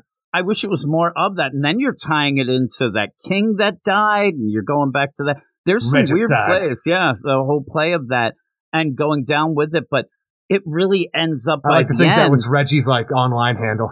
That would be pretty cool. Uh, just the idea where at the end it's like, okay, well, Donna, she has her lasso of persuasion, but it only works if her will is more than the, Yep. the guy. And then they just say in her will's eye, like, it- it's like, it'll always be. So she does that. Then the Raven, like, I could do this and I'm pissed off. But you could add some tension because, you know, demon powers or who we don't know anything about this new character, the Gritty Man, but he's a schmuck, so it doesn't matter. Donna's cl- Iron Will, Iron Will Yeah, through and through. ve- It's an odd play. And also, I hope that that, that patch, that eye patch for Beast Boy goes away. We Why? get rid of What's that he going to do? I Is he don't going to grow like another it. eye? What? It's a great look right there. Fucking He's forget about it. That was so fucking stupid. Never really did you. anything with it. What do you want to do with it? The guy's fucking lost an eye. Why don't we go back to him fused with Cyborg then? Why don't we go back and tell Slade to grow his eyeball back because he doesn't. He has a missing eye too. Throw them all in the Lazarus pit. It'll change their clothes up and not heal the eye, though. That's the Okay, problem. Deathstroke- Jones. Deathstroke didn't get his eye cured. Deal. Oh my goodness, I just don't like that look. I don't like calling Beast Boy Changeling. I don't know if we're going Yeah. through with that again. We're calling him Garlai here. So I actually don't remember an instance where anybody called him Beast Boy here off the top of my head. We might have. I just might not recall it. But we're going for that for a while there. We're going, all right, it's going to be called Changeling now. I'm like, still like Beast Boy better. If you're going to go with something else, so I might as well go with Beast Man because he's grown up now. But I don't like Changeling as much. He Well, he had the- up. Well, that's the thing is he actually had that in the um well, the Forever Evil tie, or actually the lead up to Forever Evil, and the Teen Titans for like, you know, the New 52 era of that thing, where they were sent to the future so they didn't have to deal with any of the Forever Evil stuff. And there they ran into Beast Man, Gar from the future, who was green, but never really talked about. He was the leader of the Justice League. And I'm like, that's such a cool progression for the character. He's now Beast Man. He's in, like, he's in, uh, charge of the situation. He's more mature. I always like that. So having this here, like, I, I, I kind of got off base this one with the Beast Man thing, but I like the uh, the eye patch look just because it changes him up just a little bit and makes him I don't know more stern, like not even an appearance, but everything that he went through, he's able to take things more mature now and realize, oh shit, this isn't all fun and games. Somebody can get hurt. No, because I'm he got shot in the fucking brain. Well, yeah, he did, but he's also fused with. Cy- I just don't like it. Look, you don't have to invoke He looks Titans like a pirate. Snake I'm a Plissken man. is I'm cool. 40. Yeah, no, not really. Eye eye patches Uh, are badass. ah, you just want to remember your daddy. Uh, so yeah, and even the idea where Raven's pissed, you made a deal with the devil, it does feel very surface level and one dimensional. Hopefully though, you know, when the book starts, there's more room, but this is the thing now. I, I, I'm a big fan. I'm trying to think of what I, I'm a big fan of Tom Taylor. I'll talk about Yeah. it later. The Titans book, I'm excited for it. I'm more excited because that's kind of your thing as well, but I am excited about it. But he, he's starting to get to the point where he has to prove to me that he is able to tell a, you know, normally paced story. And I'm worried already about the John book. And so we'll see. We'll see how it goes. But what I get here, it's very big fan service, which is a great way to set up a book. But Oh, when we get to the Titans, I hope there's more meat on the bone than like this issue. It's a fun issue. It's a nice issue. You get the team there going. You save a girl. She gets to use her powers. But by the end, you're not really doing things. And I don't know everybody else, but I don't think, you know, next summer I'm going to be like, remember that grinning man that we love so much? I'm These never things- forgetting and, Gritting well, Man. these things come I'll in bring and him out up every episode. yeah, it- it's just at the end, it does feel like we say empty calories. It feels like you know you got cotton candy, you're eating it right. Oh my god, I ate too much. I just ended up crapping out fruit salad. But then afterwards, when somebody says, "Oh, what's your favorite meal?" I'm not going to think of that cotton candy.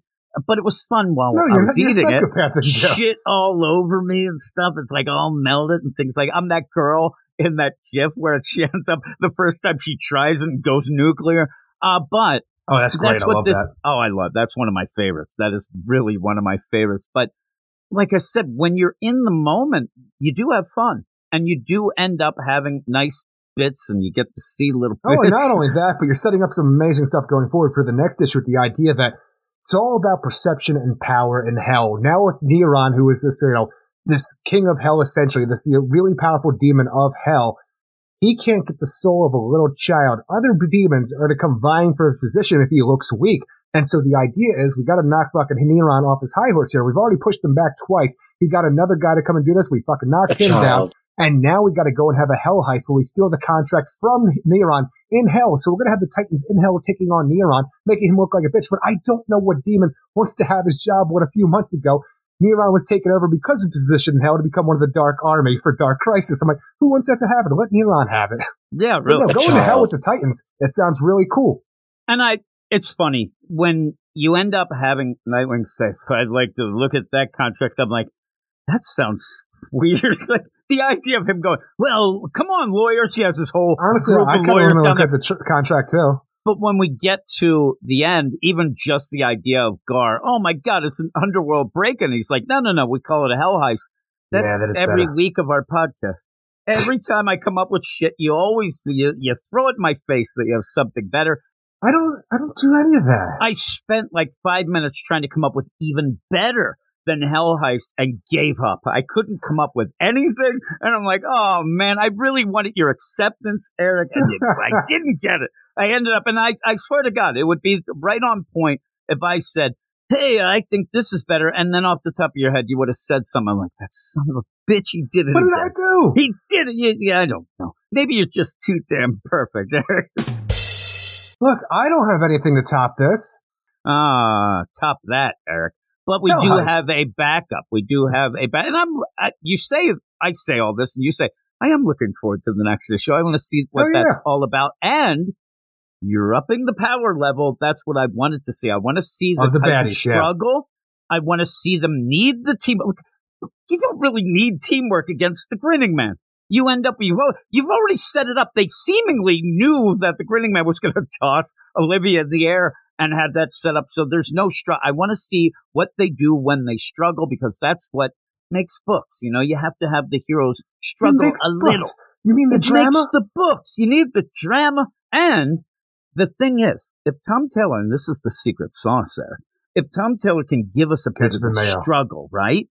He will be great at the issues you love, the cool down issues, the Love issues that are really the fan service ones. But Does everyone want to sit in the kitchen, have breakfast, and talk? Yes. Yes, I do. you want to play baseball? Yes. That's every do. issue almost in this book Almost. lately, and you can't really get that every issue. But when you do, and when you're you know balls to the wall, and then you go, it, it is a really fun little deal. And he'd be Like the issue of. Uncanny X Men, like I think it was 336 or 3, uh, 337, I want to say, after we just got the Onslaught saga finished up and everybody's just kind of hanging out at the Xavier Manor and like thinking to themselves, man, that was a fucked up thing we just did. Let's everybody relax. It's raining outside. Perfect issue. That's what we need. You you said it before. You like even the Justice League where they did all these things, and then you just have that issue in, in the Watchtower. You have the issue where they, you know, two of them kind of go and do their thing and whatnot. Even that goofy bullshit that we used to have for those Thanksgiving specials where the JSA and JLA used to get together and have Thanksgiving together. yeah, that was nice. And then Ma Hunkle, you're like, you can't cook, bitch. And then every you. and then people are just cook. then people are fighting.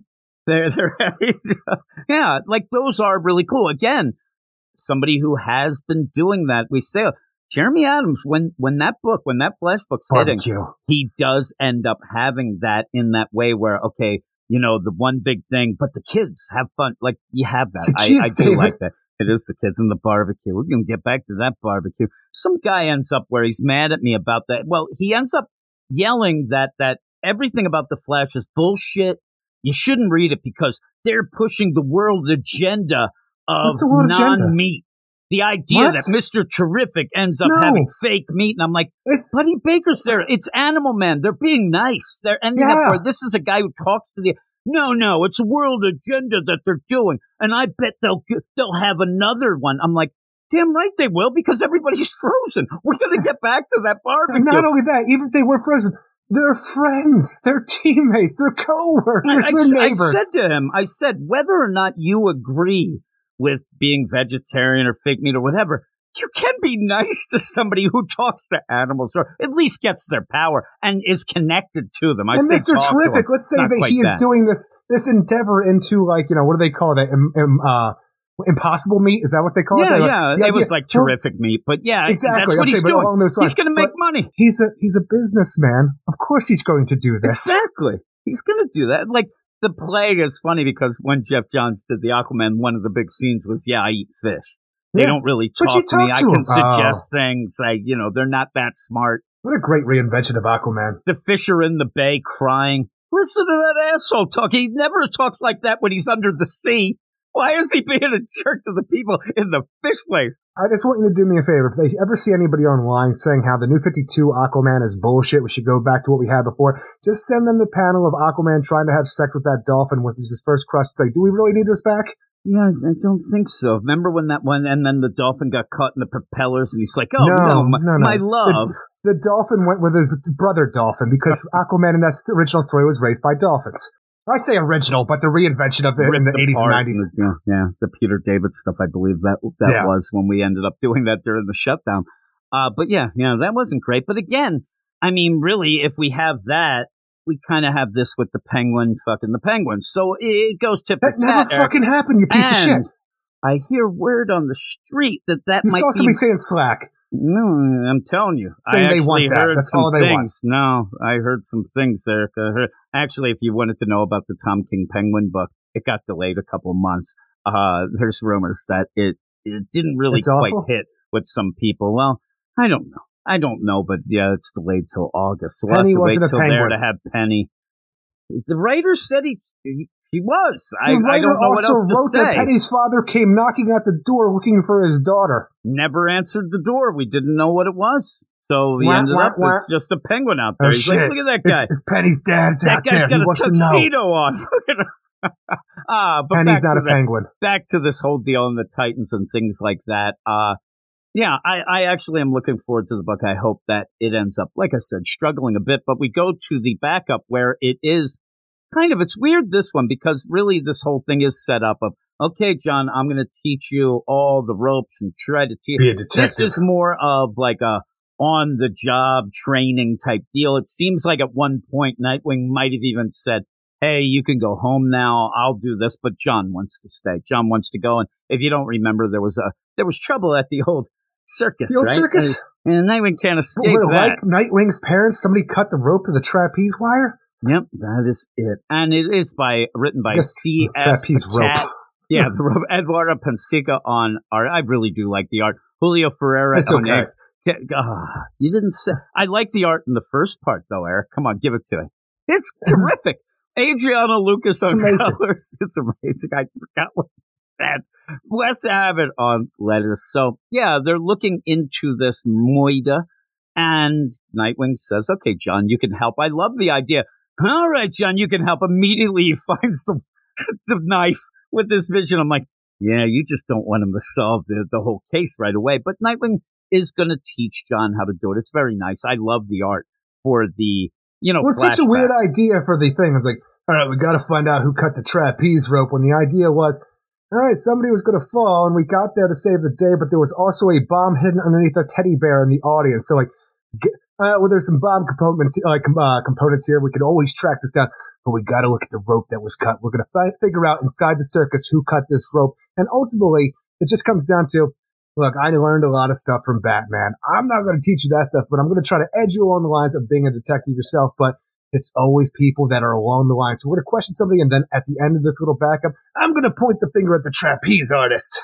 Why'd you do it? I do like the idea here where they're like, okay, let's look at this scene. What do you think might have happened? Well, the rope was cut, probably used a knife. Eureka! And then they find the knife. You Here did it is. And don't really do much with that. And then you end up where, yeah, they're trying to, and I love where what you get at that point, rope, knife, and you have Nightwing. He's like there with his hands together. Like I'm he's really thinking, what could this mean? Now that a rope is, I and a knife. I'm not huge on the art in this, but for some reason, I love the look of John and Nightwing right here when Nightwing is pondering what the next action is. I love that so much. I will tell you that when you first start and you end up where Nightwing goes, the strange clown will buy you a new one. All of a sudden, like, what's up with John's hair? It suddenly became a perm. He he looks like he's got a Jheri curl going on. I, I kind of like, like a, a young freaking Jeff Goldblum in a Superman costume. yeah, it's really crazy how it goes with that. But I do Well, even really like weirder- that back the flashbacks. I thought the art with that was really, Oh, really yeah, the flashbacks do look and good. Robin. I thought that was good. I also like where John, just John goes, I think it's this, and then Nightwing thinking he's like, you stupid asshole. That's what I used to think when I was like eight. You idiot. But again, John, he was aged in the volcano, so we'll give him a break. Yeah, he's But I do- smart. I, I, some people didn't like that idea of okay, let me think of what Batman did and do something else because Batman did it like a piece of shit. But Yeah, it's a little dark. I know I liked it because Nightwing's to be better. I like the idea of giving the base dark deal. Don't trust any because then you can evolve from that and do your No, own agreed. thing. And, that's been a running thing with Nightwing, like like mentoring John the entire time. But he's not doing that. I'm saying he's not telling what Batman said. He's No. just going uh, the light version. And I actually don't mind if he said, "Listen, don't trust anybody," but and then do your own thing. It's it's kind of a weird play. He just wants to he, he wants to make a little Nightwing is what he's doing here. Why Uh, not? but but he did get advice from the world's greatest detective. We're on a detective case. And Maybe you now should we're gonna you know, tweak that. it in.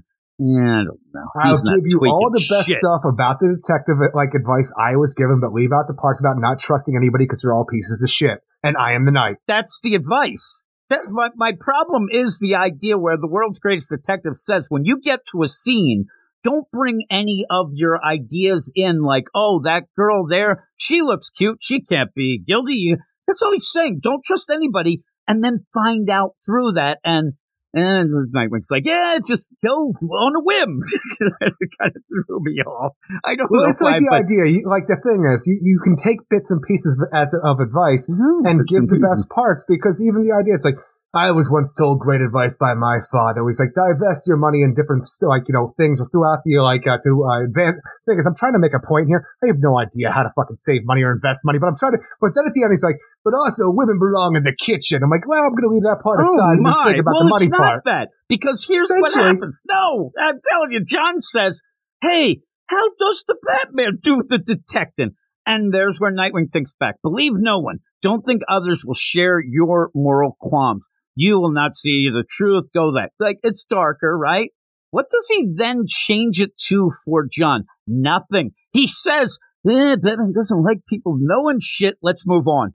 I'm not going to air my dirty laundry. He never, he never says anything. He ends up, it's a brick wall. We're not going to go to, and all you have to say is, He's going to tweak it later on. He's got to think about it. uh, oh, the tweak is when you get to a crime scene, everybody could be guilty. That's right. It's like Clue. Everyone's a suspect. Exactly. You got Colonel Mustard. He's got his pants off in the pantry. You played a different I mean, game than me. seriously, he's got the lead pipe, if you know what I mean. I don't. Nyang. I want a big fat cock. I just, eh, well, you're going to have to wait for the next Wow. week during the roll call, you son of a bitch. Uh, but yeah, I, I get it. I mean, I do get it, but it just kind of played off weird. You know, the idea of he is the world's greatest detective. And I do agree that when you come to a scene, everybody isn't going to have your moral fiber. You got to think that everybody could be guilty. And then what happens is they end up finding out that somebody that you wouldn't think. I mean, Batman's advice The is straight up on. artist tried to kill herself and her son for some reason, and let's talk about the bomb in the audience stand. What's up with that? I love the idea that it is that big, you know, detective reveal. Like it's like everybody in the audience. Why oh, didn't she you know do what, it? like, what is going on? Like, hey, come on in here. I want to talk to you. I just have one question. Why did you cut the ropes of your own trapeze? And then she's like, oh shit. The jig is up and gone. Running. Just running. I would have done No. it if it wasn't for you, asshole kids. Now, the thing is, what I want to know, why you enjoyed the art so much, is we start the, this backup off with Superman just saving like everybody from the bombing. It's the little girl, he puts her down, and then the little girl runs to her mother and says, Mommy, the strange clown took my bear. I'm like, that was in your hand a panel ago. What are you talking about? Because now it's gone.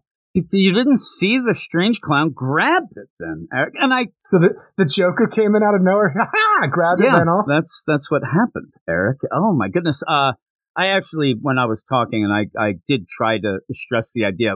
The main love I have is the flashbacks. I Yeah, really, flashbacks really think really those flashbacks are great. Amazing. And some terrific. Uh, some of the other stuff is okay, but John's hair, it's all over the place. He's having a real bad hair day. He Let's really is, but he did not skip ab day. That is for Sure sure. Look at that thing. Holy moly. that Uh, thing. But that thing, you know what I'm talking Which about. thing? Turtle mustard. Uh, but at the end, uh, it is a funny little, you know, aha, eureka moment, the detective doing that play. But yeah, uh, yeah, now that I'm looking at it, you do have a lot of inconsistent art through this whole deal, but I like the flashbacks. What would you give this whole issue? Uh, Well, it's a weird thing with the whole issue because I'm not a fan of the backup that we have with Nightwing and John. I wanted to think it was worth it in the end for the continued mentorship of Nightwing and the John becoming a superhero and a better Superman than he was previously. But it's like, I like the regular Nightwing issue. Yes, it's very like basic status quo stuff for the Titans. It just gives you a feel good moment with a very easy plot, but it's still fun to read it and it looks amazing. But when we get to the backup, it feels like it's out of nowhere and like the art's a step down from what we had previously. So I'm going to give this a 6.9 out of 10 as well. Really? I'm gonna I'm gonna give it a, a seven.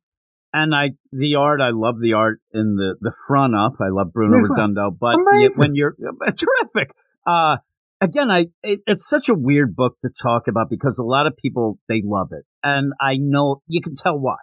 It's a fun book.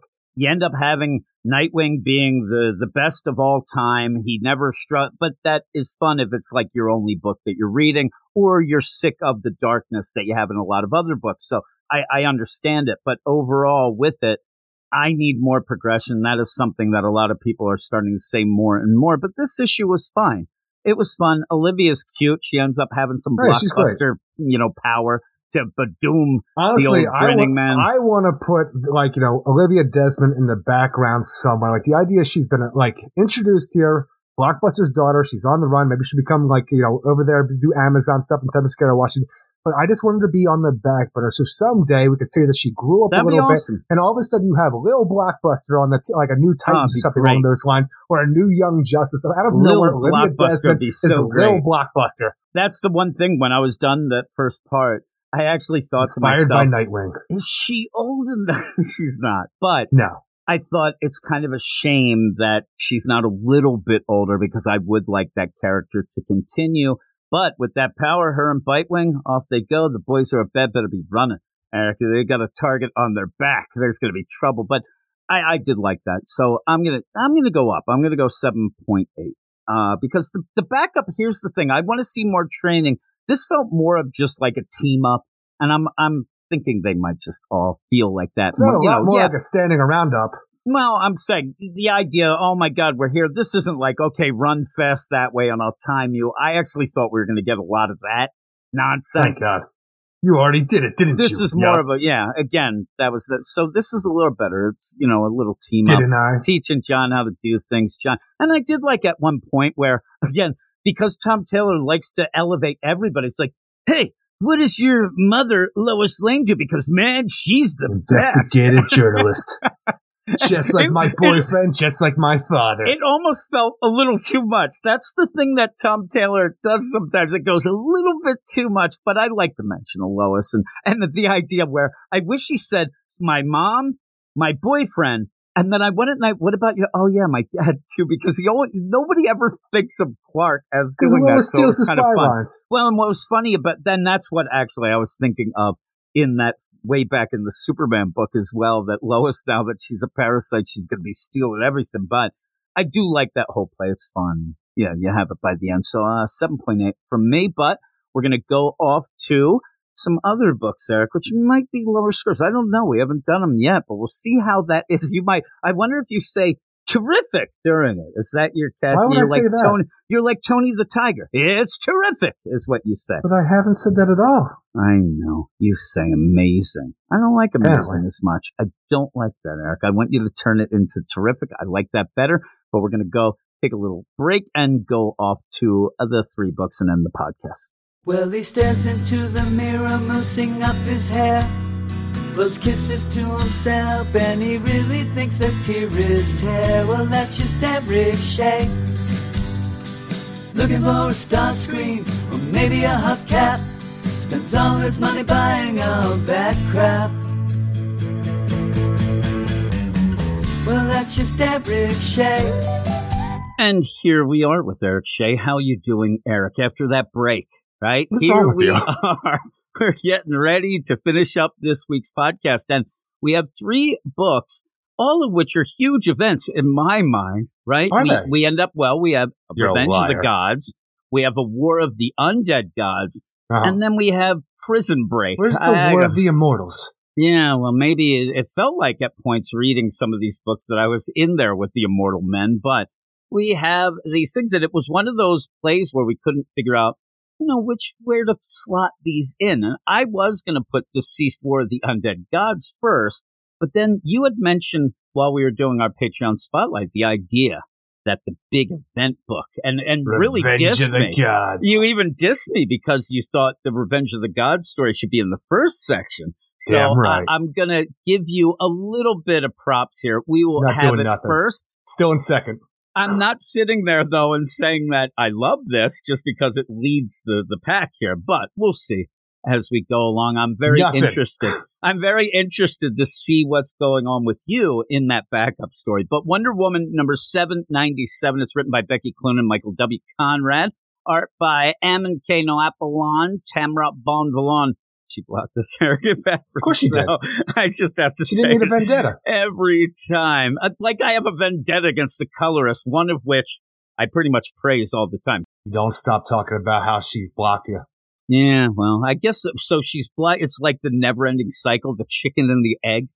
Ah, here it is. It's the Revenge of the You're the Gods. this is the tie-in story. I was worried about what maybe old Clune and Conrad, the Clunrads, were going to bring to this because I didn't really love the backup of the first issue of the This at least makes the the, backup make sense because the way it was split up for the Revenge of the Gods Part One, where we had the main story and like Wonder Woman, she's going to ascend to make sure that the Amazons of Themyscira are still under the protection of the gods and safe and sound. And then we get to the backup with the Clunrads, like, oh my god, Themyscira is under attack. It's no longer under the protection of the gods. I'm like, well, this doesn't make any sense. At least with this issue, it makes sense because now we continue on with the idea that Hera has lied to Wonder Woman. She's not going to make her ascended. She's going to make her wear a gold dress for some reason and tie her ass up. Ha ha, fooled you.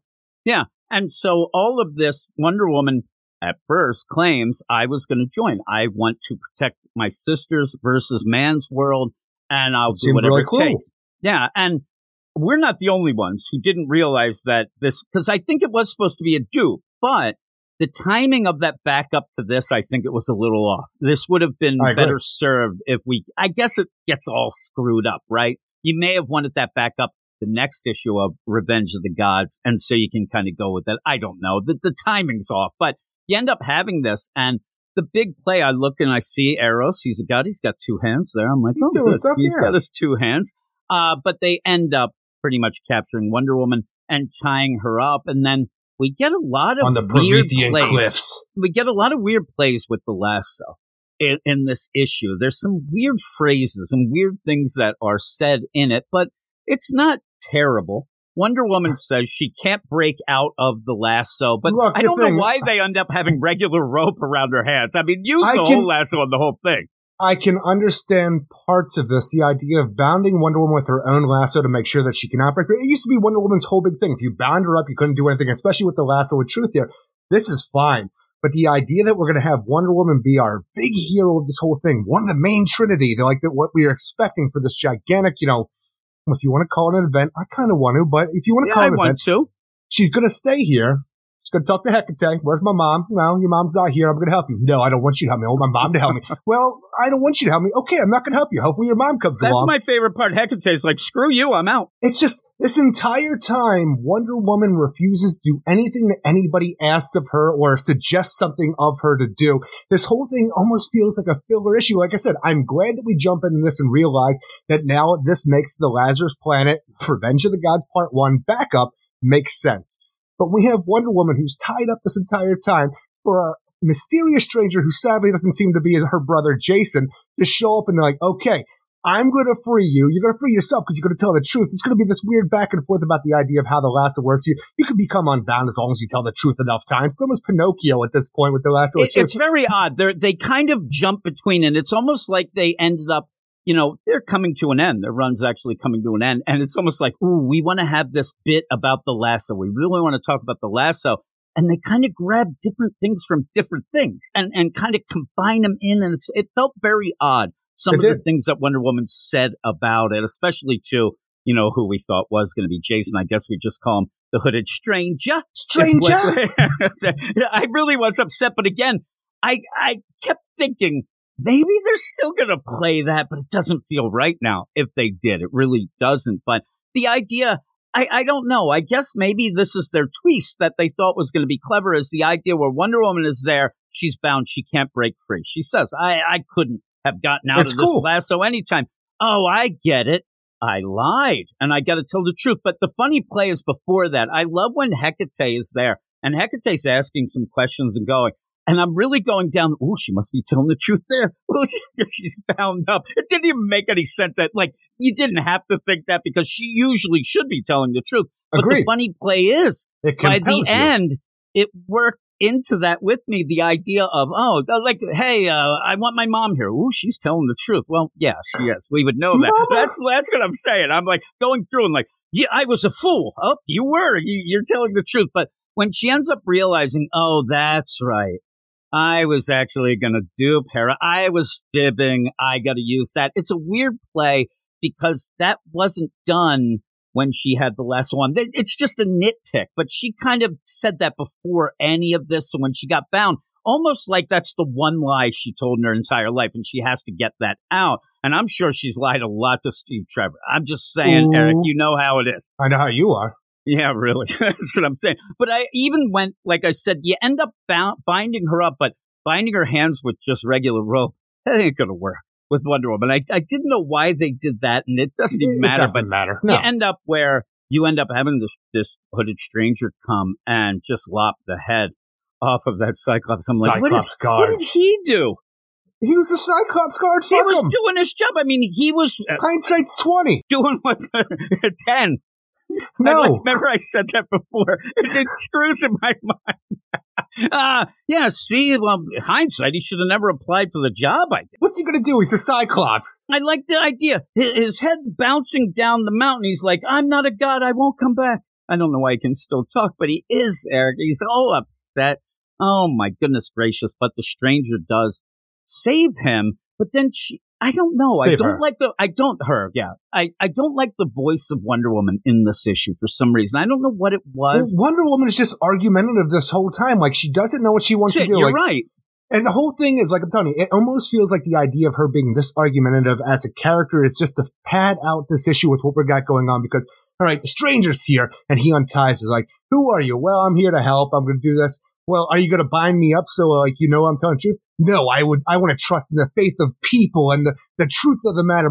Plus, anyway, you were talking when you untied me, so you would have been compelled anyway. It's just this weird, like, sing-song back and forth until the idea, all right, now we're on the cliffs. Here's a monitor. And also, here's Euronymous and his, you know, pretty much his ghoul horde coming out of the ocean, which now we have to fight. And it's like, I will stand here and I will fight for you, Wonder Woman. You get out of here. You go back to them. No, I am going to fight. Well, I have a squirrel here. I'm like, oh my God, Ratatosk from Valhalla. You're my best friend. Wonder Woman, Wonder Woman, we got to go. Well, since the squirrel asked me to go, I guess I will. So long, stranger.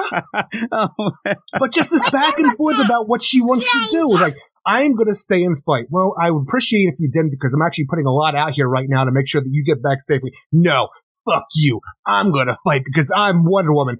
Oh, here's a squirrel. Oh, shit, a squirrel's here. I'm going to go to Themyscira. And even when we get to Themyscira, we have the hordes of the undead legions coming out of the freaking Well of Souls where Wonder Woman's portal it out though because all of a sudden we get this portal through the Well of Souls even though it was shut off. It's turned on. Who knows how it works with Doom's doorway anymore because it's always kind of left up in the air how any of that worked out with the new uh, Amazons to Themyscira, whether they were cursed because it was a part of Doom's doorway. We never know. We just kind of moved on. But now we have ghouls coming out of there even though it seemed like she had nobody behind her when she was coming through the portal initially, Big and then hand. they're right up on I'm her telling you, ass. I said before, this reminds me of what I thought my toilet was growing up. That if I flushed the toilet, it was a doorway to hell. That's what would happen. That's you look at it. That's why I'm falling down the stairs, Eric, to That's this day. why. To this day. But I'm, I'm telling you, here's the play where you said it. Wonder Woman is very combative. Now you could say, well, she's stressed, all that, but you end up playing this game. Hecate comes, hey, I'm going to save you. No, No. I don't need you. I want my mom, my mommy. And then she does get free, doesn't even mention Apollo, even though Hecate says, you know, oh, she's back there. She can't come out. She's in big trouble. I would have went, if it's me, kind of need all hands on deck and maybe Hippolyta could have helped in this. Yeah, maybe a, a goddess might be good right now. That's what I'm saying. Normally I would say, oh, we got to get all hands on deck. We got to get over there. But a goddess might help. We haven't really seen much, and I'm sure we're going to get more Hippolyta as a goddess in this. We I really haven't seen much, right? Well, there you go. We may not, but just the idea that Ratatosk comes in, and again, what had happened at the beginning of this run, where Clunrad came in, me and you were into it for a bit. We were, you know, hey, this is pretty cool. We always wanted to see different pantheons here Yeah, in it's cool. Asgard. Thirsty Thursday really was It the end of that, apart but even before that, you always had something happen, like a MacGuffin. Something happened Dead man. with oh yeah, Dead Man and Ratatosk at, at points where everything's solved by just snapping your fingers and getting to the next thing. That kind of happens here again. It, it just tried to it, it drove me a bit nuts here with that whole idea. Check this out. I got this portal in this cave that was right next to the Promethean cliffs, and you know what? It goes right to Themyscira. Lucky you, but you better jump in fast now because portals like this, they don't stay open very long. Yeah, there it is. And then okay, remember All right. Well, thankfully this, this is here, is huh? very, very similar to when we got done that first phase where, oh my God, Wonder Woman better jump through that portal because you got to go to the New York City before it closes. Yep. It's almost the same. I, I've seen this, but she has to get back. and- no, I have to stop this satyr before I jump in this portal. That's the old stuff, not this, thankfully. Stop it, Satyr. Oh my God, it's just like the, you know, the Cyclops. He just being the Cyclops, he can be the Satyr. Uh, but yeah, they end up shaking hands. 20. She goes on.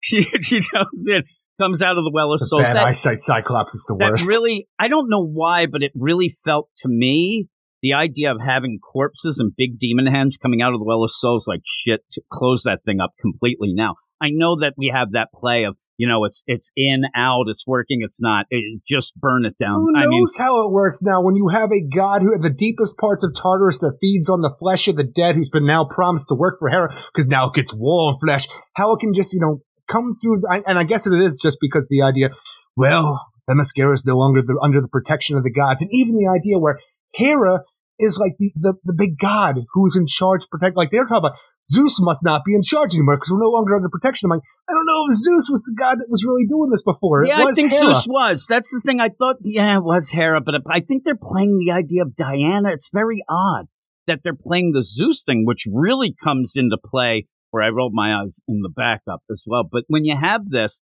you, know, you just have a horde of the dead coming in that kind of ties back to the Lazarus planet a bit. It it does, but yeah, but it doesn't matter. It ties back into a story that never felt like it made sense to begin with because you just said, here's the armies of the dead that the Amazons defeated for over the millennia are coming back to life because of Lazarus' rain. And like, well, they're here now. We still have ghouls because of this other god coming through the Well of Souls. And also, that stranger that was going to fight to the death on the shores of the Promethean cliffs. No, he's here now too because time works differently over at Olympus. And now he's here and he's fine. And it's like, okay, we have the, the horde of the dead. We have an earthquake going through Themyscira. We have all this green gas, which I was afraid was Lazarus gas for some reason coming up out of the ground. But we have the hordes of the dead. It was burrito night the night before, Eric. I, Oh, I that's did gross. verify that. that is. Wonder Woman, like, you know, I'm here. This is my home. I'm going to fight with my sisters. Don't you need to go and fight for mankind because of your friends there? No, I need this. I think you need to fight for your friends and mankind. You know what, Nubia? You's right. I'm out of here. what are we doing? And then she goes and she's like, I'll be back and we'll celebrate both of our victories. And then they go off and you end up having the Amazons, you know, Amazons are dead. having that, yeah, really having that last line deal as you just have ghouls. Now, here's the play. You do have whatever the stranger is, if it's not Jason, right? And you also did have those crazy TikTok guys, right? Because I, I wanted to think, okay, by TikTok the, end, guys. by the end of this, remember they were doing the video they were going to put online. Hey, look at us. We're here on Oh. the, the oh. Amazon I, Themyscira. I- We're I here. thought you were talking about some meme that I wasn't party to, like right now. I'm like, what are you talking about? These TikTok? Oh no, we had these two guys that were murdered, and the the the, the begin. Actually, it was the backup of uh the Lazarus yeah, it was planet. the backup Revenge of of the Gods, where these gods came upon Themyscira. Oh my god, the island's no longer protected. Stranger murdered the shit out of them, and now we've got to deal with the dead. Yeah, what I what I was thinking is at the point, not even remembering them and hoping this was Jason. The idea, you still want to maintain that no man has ever set foot on Paradise Nah, Island, that's been but gone. that's out because This these shit are is a tourist attraction, I'm man. saying these are ghouls, so you can end, you know, skeletons. That's a gray area, right? But yeah, you've had people already. and even I- the idea, I know we played it like you know loosely, but pretty much for a little while there. I want to say during the rebirth era of DC Comics, and maybe throughout the New Fifty Two when the reboot happened, that no man had stepped foot on Themyscira except for Steve Trevor, and it's a it's a you can't do it. It's a cursed object. You can't freaking. No one is allowed to step foot here if you're a man. Jason, he was born here. He was the real person. Did that was a big part of the uh, war for Darkseid. Oh, I'm sorry, the Darkseid War. But now it's just it doesn't matter anymore because it it, it goes back to the idea like, hey, we prefer if you didn't step on our, our land, but whatever, you know, he's cool. because even we have the backup of Mary Marvel. Oh man, I need to find Wonder Woman because shit's gone crazy. Billy's gone missing because of Fishtown shit. Which I'm like, who who's gonna understand Fishtown if you're not from I Philly at this point? so much. I laughed so much. I'm like, don't go to Fishtown, Billy. There's no reason to go to Fishtown. Even here's the thing, and to tell everybody, legit town, right? oh yeah, I laugh every time I hear it. I end up when I hear it, I'm like, oh, these Fishtown. I just giggle every time. Yeah, but it's it's real. But yeah, But- they just have the embassy just open But even the idea of the embassy, I like this just seems like something that might be in Philadelphia, right on the Rocky Steps, where it's a portal to Themyscira. Because Mary's like, "Boy, I can't find my brother. I need to find a Wonder Woman. I better walk through this portal." There's no guards. There's no Amazons. Who? What? What is this place? It's just a portal to get to Themyscira. It is in Boston, but I will go with the idea that I wish it was right next to the statue, like the uh, the Liberty Bell. They're like, hey, look at over here. Oh my goodness! But you end up with all that. Like the portal's open. I love kind of the play of this backup because at the end we said in the regular front up, Wonder Woman just flies away. We're gonna have revenge on the gods and goes off, right? Yeah. So then you end up going to this backup. And I was like, all right, when I saw the thing on the cover, let's find out what's going on with Billy. He's got that rock of eternity in him. We're gonna no, no, we're just Mary Marvel, and she's Which is actually really cool because I really thought that this story was just about bringing Billy back. Well, I thought we were just going to bring Billy back for no real reason. Oh, he put the Rock of Eternity inside himself, cut off the Wizard Shazam, he got all pissed off, and I thought this was going to be a Wonder Woman Billy story, and that's it. I like that we're continuing on with the new champion of Shazam, where Mary is a Shazam. She's a you know Mary Marvel. you could have had both call of her. them. And I don't know why you can. have to have Billy in Fishtown. I like the well, something's wrong with Billy right now. He's cut off Again, there's like always saw, something wrong with Billy. But like we saw in Lazarus Planet, Revenge of the Gods number one, he was shot by Apollo's arrow. We don't know what's going on with him right now. Mary's at least a part of the story, which I'm happy about because I did not expect that initially. Yeah, and uh, I think that uh, Josie Campbell should have been told a couple things, and she completely fucks up because she goes to Themyscira. She goes through the portal. This is the exact time that we need to know how the powers are affected because of Zeus. Zeus is dead. I don't think anybody's doing this shit. Well, here's the problem is in an issue where you're explaining the idea that Zeus's power to keep them protected on the island is gone, why isn't it affecting Shazam's power? Why isn't it Look, affecting Mary? The thing It, is, it doesn't make sense we can talk mind. about this every time because every time we have something show up with the gods, we I at least I try to bring up the idea that hey, how does this affect Captain Marvel or Shazam since we have all these champions who are letting their power to our mightiest mortal at this point in time? It is never brought up. It is never answered. It is pushed aside because nobody wants to deal with that shit. I would love for somebody to deal with that shit, but if it's not brought up again here, I'm like, that's disappointing, but I would love it. I wish I knew that if you have one of the gods gone, can you still become Shazam, but you just lose that power? And they could have easily just played it. She goes to pick up a rock. Man, why aren't I strong? That's all you needed to do because Zeus is he- dead. And so it's very odd. The idea that Zeus is dead, and I always like to think the power of Zeus is one of the things that creates the lightning that makes you into the mightiest mortal mm-hmm. Shazam at that well, that's point what I'm time. saying. Do you need That the goes along conduit of all of them? I don't know. Exactly, but no, we've seen it before, even during the Batman Who Laughs the Infected storyline, where King Shazam, when Billy was infected, was going around and killing off the champions that gave him his power. I'm like, how does that affect your power? Never brought up, never talked about, just moved on. It was one shot, and we never dealt with it. And again. you already said you talked about Darkseid, where in that Billy ends up having He the got cut new off. gods. Yeah, he got Yeah. cut off. So I, I just thought that this was a, pretty cool way that you could have explained that and went with it. But no, no, no, I, I'm telling of, you, I would have spent three issues talking if I was writing this Yeah. book, talking about the idea of how this is going to work and uh, like this part for the superhero and how like they get their powers from this, what they can do, can they affect this, that, and the other thing? Because by the end of this, if you're going to say that the power of Zeus, the god Zeus, is the thing that's been protecting Themyscira this whole time. All of a sudden, you're just going to trade places where Billy's in the Rock of Eternity protecting that from, you know, the forces of Neron and the Four Horsemen of the Apocalypse.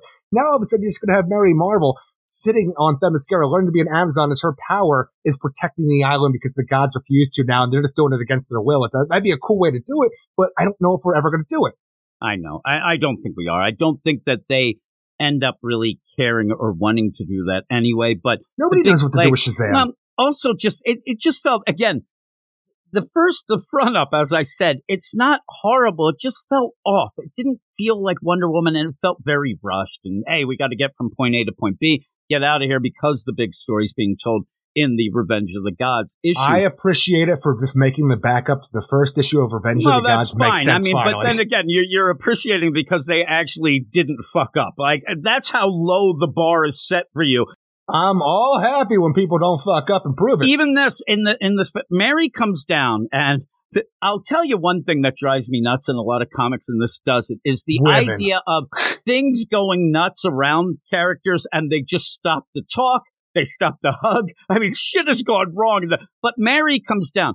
Hey i thought that this whole place was protected. No it looks like it's down. Oh was that from the lazarus rains you are correct. I'm like, mm, But not more. really, not really. It ends up because Zeus is dead, but you know they're going with this whole play, uh, and they just start fighting zombies. I thought this place was protected by gods, but judging from the zombie army, I guess not. Did the Lazarus Rain change that? Like, where's Wonder Woman? You are correct. The gods have withdrawn their favor. Hades is finishing what the Lazarus magic started. All right. Because now Hades is the one who's involved in this whole thing. We have Ghoulish God doing this. We have Hades coming out the ocean with his army of the dead from Tartarus. It's crazy. Here's the weird play. This should, I think, it should have read. Mary says, "Oh my God, I can't believe." That your island isn't protected anymore. But what's making these zombies? Was it the Lazarus Ring? You are correct. And now Hades is here to finish the job. That it, it feels like she should have met the zombies not the whole deal because we keep talking about how Zeus has not. It just it was it was driving me nuts, but really Look, all this that's is driving Mary nuts. fighting. Just Mary fighting. Mary is here essentially just a teenage girl on Themyscira, a bunch of uh, alongside a bunch of Amazons who are fighting for their lives to protect the island and the rest of their sisters from the undead hordes of Hades.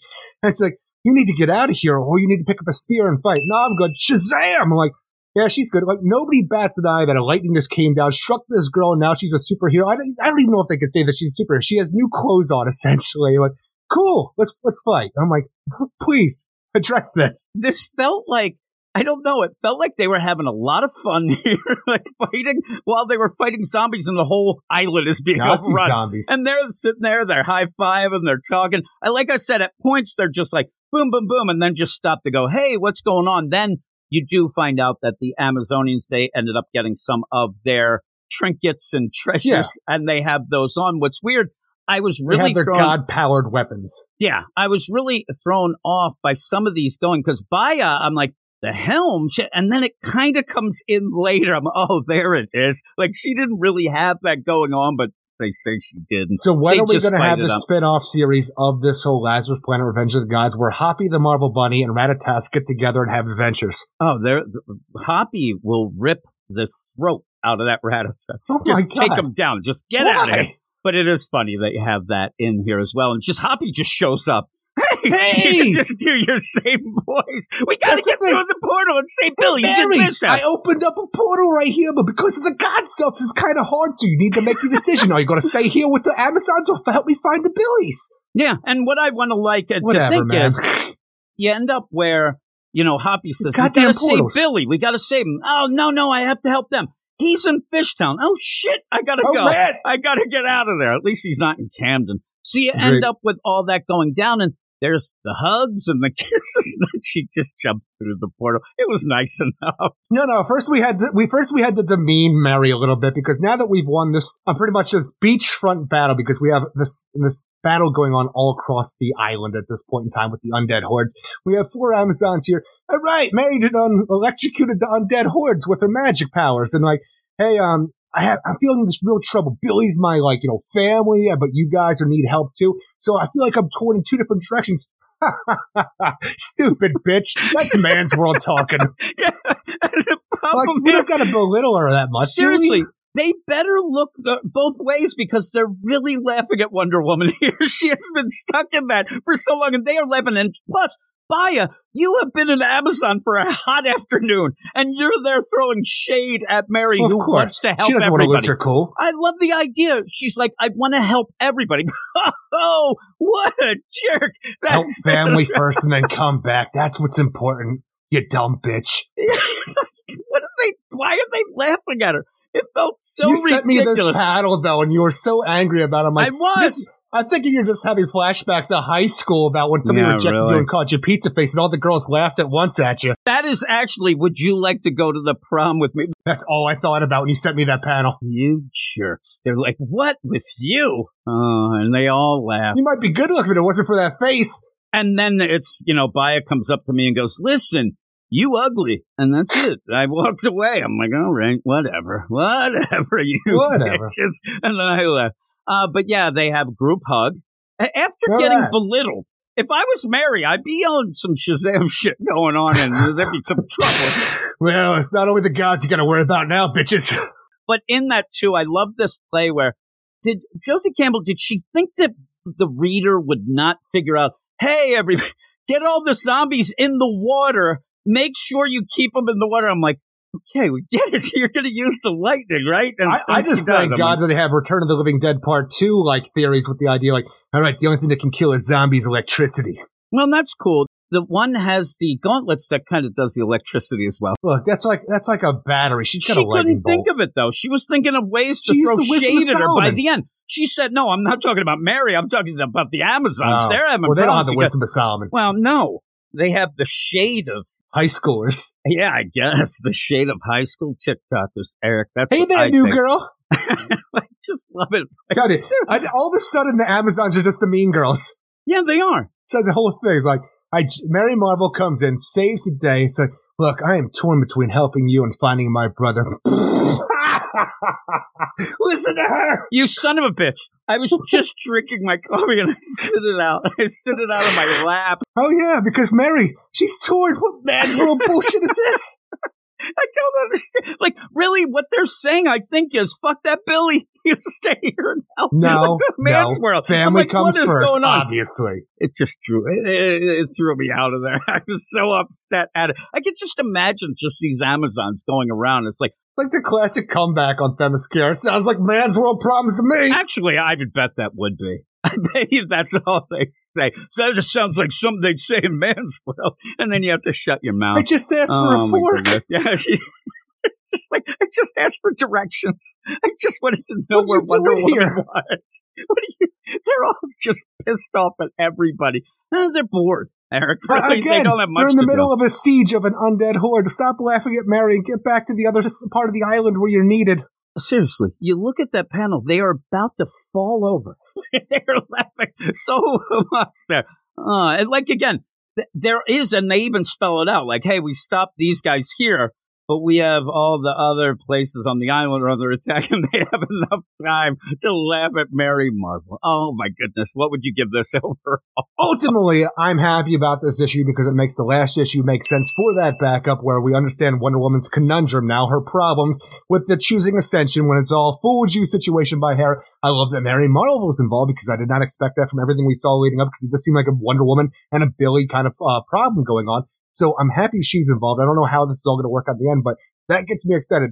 The majority of the issue, though, while I do love the art in both the front up and the back up, Wonder Woman feels off this whole time. Like Mary's here, which is cool, but her interactions, this whole thing with what the undead hordes, like, and even the idea where the rest of the gods are like in on this the siege of the planet, essentially, not just the Olympians. That's not really brought up a lot here. So it like everything that we had in the first issue feels a little bit more contained here, not really talked about. So it, it's a weird issue. I, I do look forward to the next one. This one just did not do it for me as much as I would liked. There are aspects though I enjoyed, but a six out of ten.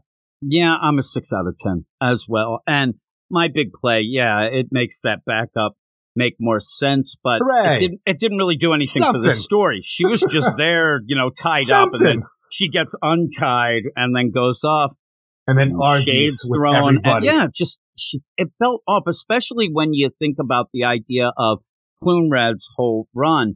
We're not exactly the biggest fans, but No. she didn't seem like this. She didn't seem as mean and argumentative. And I guess stress will do that to you, Eric. But we'll move on to the next book. Another war, Eric. You love the wars. Which I one do. is this? Because war brings drama. This is DCeased. war of the Undead Gods, number seven, written by Tom Taylor with art by Trevor Hairsine, Lucas Mayer, or Meyer, I'm always going to fuck that up, but Andy Lanning, Rain Beredo, and Saida Temofonte. And in this issue, it's all out war on Earth, too. And we have Alfred Pennyworth, the Spirit of Vengeance, so, so that's going to get us through as he gives his narration, where apparently we find out that the brainiac of this Elseworld story he ain't done as smart as our Brainiac from our universe. He's only a ninth level intellect.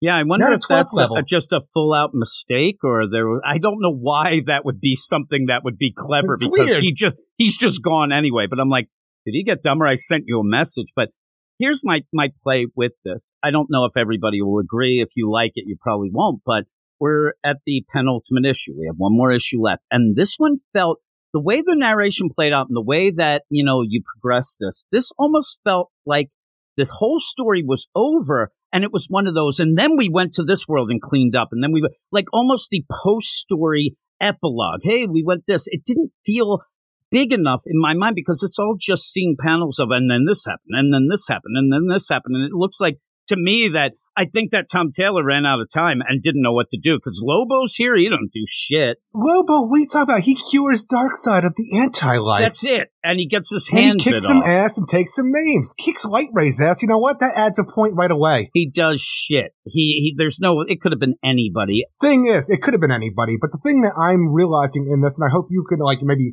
maybe if we talk this out a little bit, this issue is just like every other issue where you have a big old battle going on and you have a lot of wow moments sprinkled in through here to make you say, man, I can't wait to see what happens next because of those individual little wow moments within a gigantic battle. Like the idea, here's Brainiac. Brainiac's here to save the day. Oh my God, out of nowhere, he's infected. Thankfully, here's Cyborg, another, you know, everything happens in the way I'll talk it through. Like you don't even get a chance to, you know, whatever. I was going to say ingest. Maybe that is. You don't get a chance to just sit Digest? those wow moments. Digest. I don't know. At first, go. I was going to say You congest. ingest and you digest, you get congested because it's cold outside. you end up the Kandorians. Man, that's awesome. That's a really good play, but they're just one panel. Then you go, oh my God, John's gonna, oh, he's caught. Then you have Brainiac. Oh my, Bra- oh no, eh, you, you're just ping ponging all around. No, it is, And because it you- feels so rushed to get to the ending. Alfred and- Pennyworth is the spirit of vengeance. That's cool. Let's jump into this issue. Oh my god, Damian's infected with the anti-life, and like, like felt weird. well, he- he fought Highfather. Highfather Well, punched he him in the face. He got some shit going on. Now he's got the anti-life. There you go. He got and he's like, look, Alfred, now that you are the spirit of vengeance, please don't kill everybody. Please choose life. And you know what? He's like, hey, Wonder Woman, uh, Cass- Cassie Sandsmark, hey, you continue fighting these new gods. It's going to be hard, but I'm going to go peace out for a while. Hopefully you guys can hold the fort while I go do, like, you know, spirit stuff. And then Alfred goes off to the original Earth. He goes and finds all the cure stuff to bring it back because he chose life. But that is the majority of what you're going to have the spirit of vengeance, Alfred, that we're all excited about. you end up, we talked on the Patreon spotlight, we did the Ra's al Ghul issue, Yeah. where, oh my God, Batman's dying.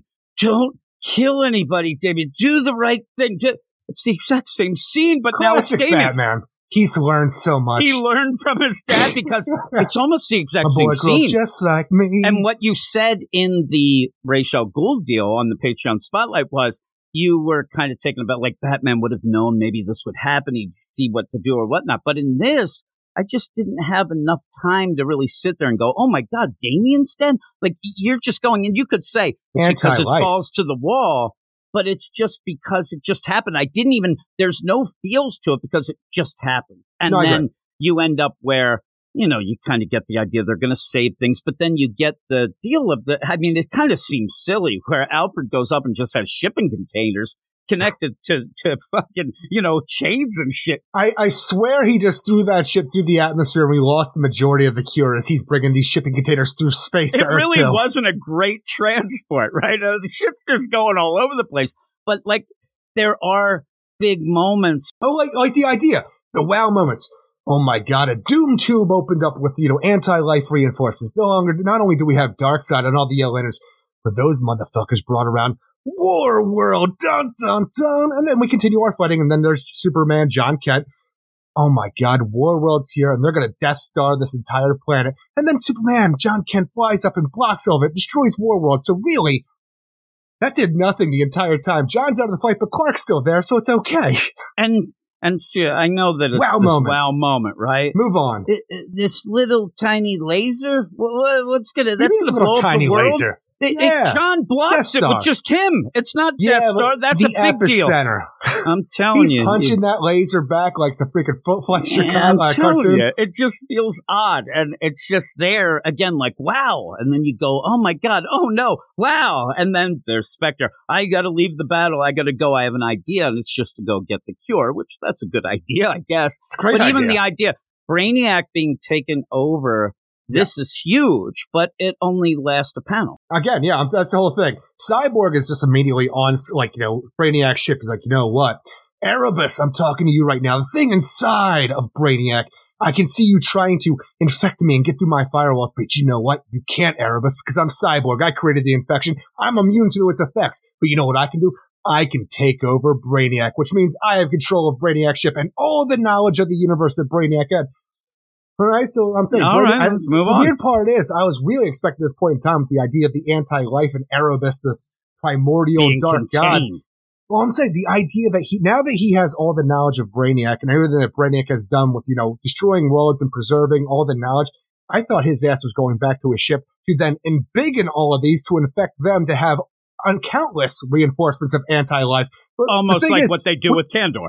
Exactly, because now that Cyborg has all of Brainiac's ideas, fuck, where is Kandor? Because I just re- realized how to embiggen things. We're going to have Kryptonians on our side. I don't know why they're going to choose to help you out of nowhere because you left them locked up in a bottle for all these decades. Whatever. They're here to fight anti-life for reasons they don't understand yet. And now we have reinforcements, but we move on because you don't have enough time. You don't have enough space to really show what this means. You don't have enough space for a where lot of Kandorians are flying out there. Cool. Okay, the heroes are going to win some more stuff. Cyborg, he's got all the brain power of the, of the brainiacs now, even though it's not as smart as our brainiac on our uh, universe. But and whatever. what does that do? And what does it end up? Because then when Alfred comes in with the cure, like you said, it just looks like he spilled it. Next panel, everybody's cured. I mean, right. it goes boom, Damian's boom. Like, cured, and now we're trying to fight that back to Yellow Lantern Darkseid, we're gonna like shove a cure down his throat, and then we're gonna say when he comes to, when he, he regains his right mind, you know what, Darkseid? This thing out there called Erebus, it made you its bitch. And all of a Yeah. sudden it's like, well, Darkseid's on your guy team now because I ain't dealing with that. Darkseid says, no way, man. Lobo gets his hand bit off right before, you know, or as the antidote goes in. But he's like, I love that he's yelling. He's like, you bastard, I use that hand. You're going to get a new hand in two minutes. Just stop it. But I like that one. He ends up where all this going down, like, it's just nonsense. It just, it just keeps going down the line where it is wow moment solution, wow moment solution, wow moment solution to just get at the end. Darkseid on their team. I'm going to go and take care of this Erebus. And that's one of my biggest problems of this whole deal. I, I'm just trying to think about how it works because, like, you know, okay, I'm Darkseid. I'm going to go turn the tables on Erebus. Oh, I'm infected again. I'm on Erebus' side again. I'm like, are we all good now? Because I can understand Cyborg being immune to this whole thing because she is the cause of it. But I just, for some reason, feel like, okay, you, you get infected, you get the cure. And like anything else, it's like a flu shot. like you gotta the get, keep taking it. Yeah, Yeah, so he's going up. I don't know. But the, the idea that the big play suddenly, like, we didn't even understand, like, oh my God, the anti life, the anti life. And then, hey, Erebus went, who?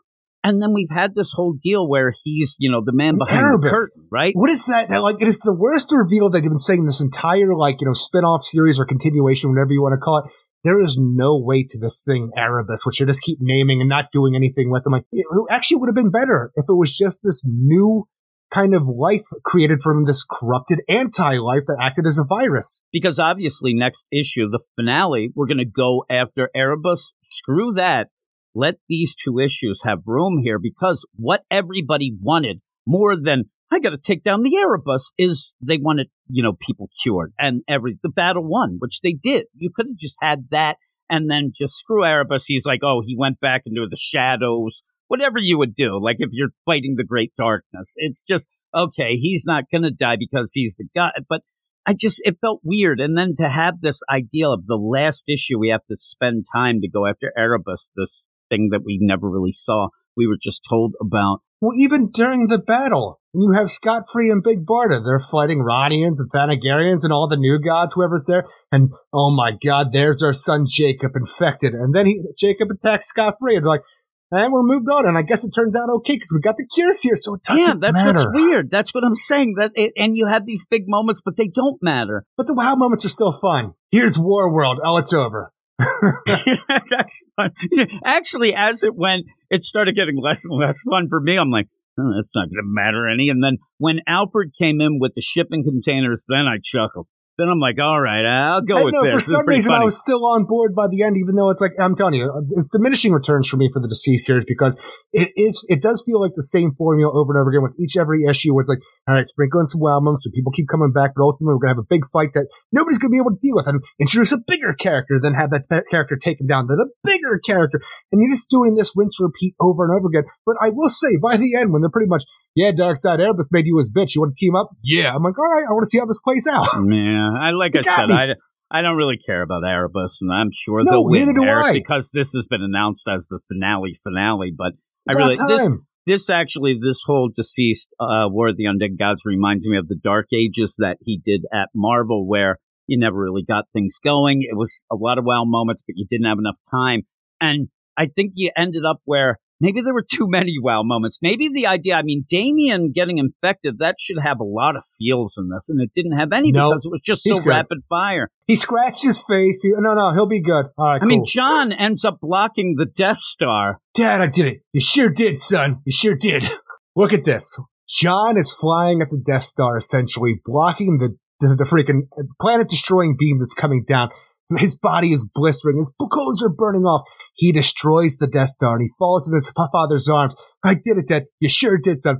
Nowhere near the amount of feels that you got when Jon was trying to block Doomsday during Dark Crisis and Clark jumped in to help him. That was amazing. One of the things in this that I do like is something that I bring up occasionally when we're doing podcasts and even the other things that I do is That's the idea of the idea of being a hero isn't going into something fearless. It's actually going in when you do have some fear and, you know, putting that aside. And you do have that put out. And that that's okay. I do like that when part. Alfred is narrating hardcore, talking about the idea of Jon Kent going against all of these things like Darkseid and then everything, like it's like Jon puts aside all his fears. Not that he's fearless, it's that he fears more for the safety of everyone he loves more than his own. I'm like, this is good narration. This tells you great things about Jon Kent. We see it play out a little bit, but when the narration about what's going on is the best part, I'm like, eh, it's kind of dwindling a little bit for me. when we get to the Damian deal, I didn't even know what was happening. I'm like, what? Oh no, what's going on? Oh, he's You say that. We have freaking, you know, Superman fighting, you know, Darkseid, and then Brainiac's like, uh, he's kind of sneaking in the background, and then Brainiac was going to help him. And then I turned the page next to and then Brainiac's infected. I'm like, what happened? Why did you let Darkseid grab your head? He wasn't 12th level, Eric. That's what happens when you're ninth. I mean, humans are like six, so that's not that smart. Use your long ass computer tentacles you got going on. Don't get in there. Don't go for the headlock right away. And Lobo's just there to get his hand built. I think he gets Ah. light ray, but I don't care.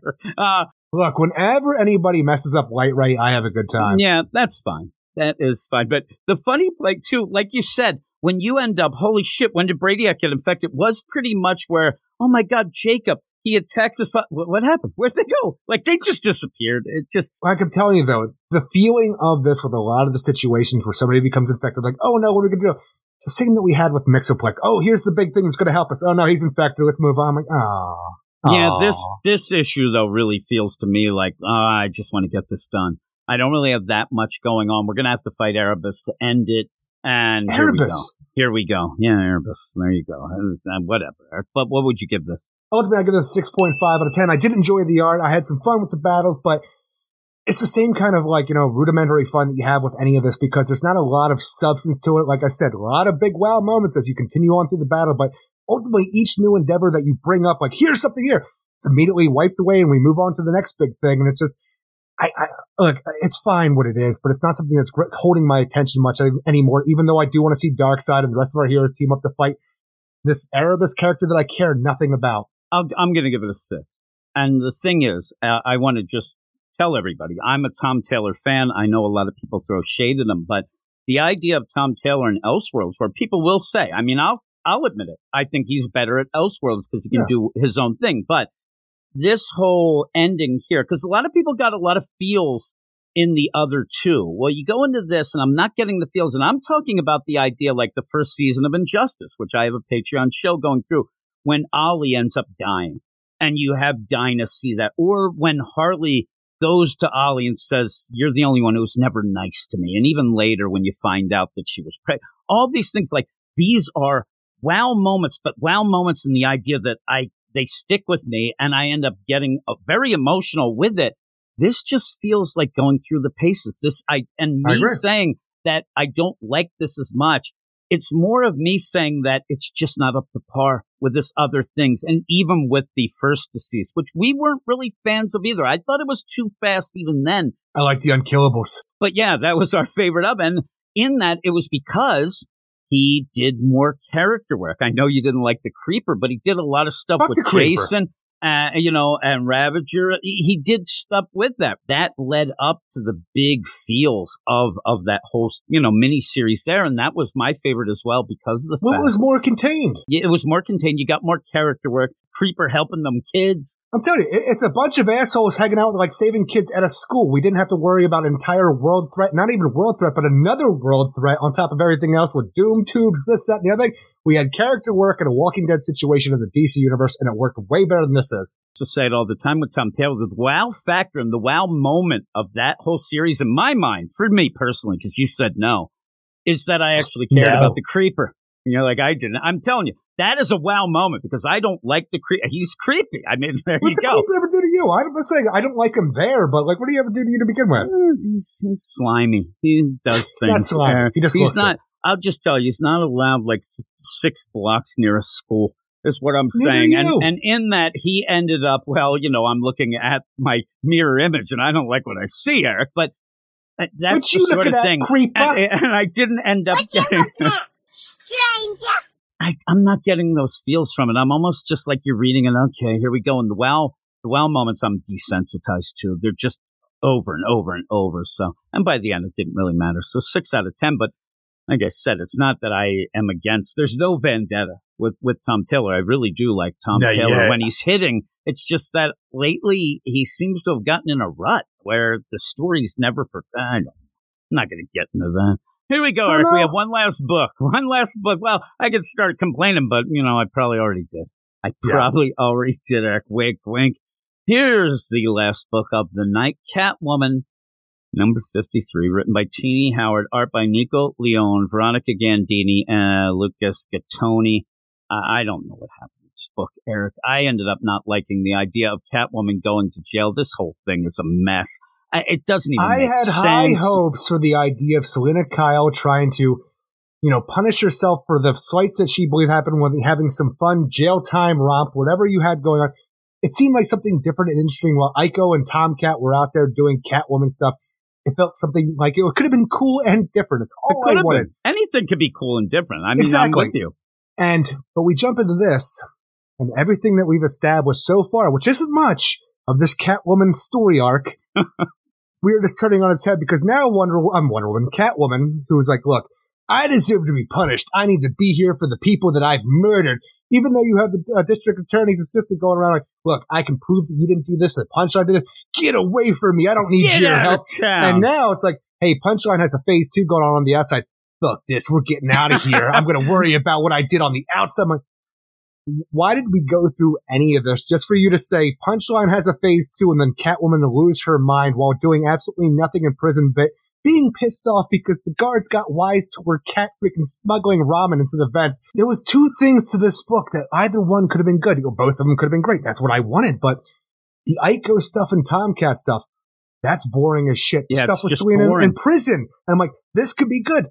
That's terrible. And you've already changed the plot of what you wanted to do with Yeah. her being like, you know, have her like, uh, resent, not resentment, freaking like, ref- I was going to say reform, but what the hell is the, uh, the, the thing where you like, uh, repent? She, she's Okay. there to repent her sins and everything that she feels that she's done terribly in her life. She feels that she belongs here.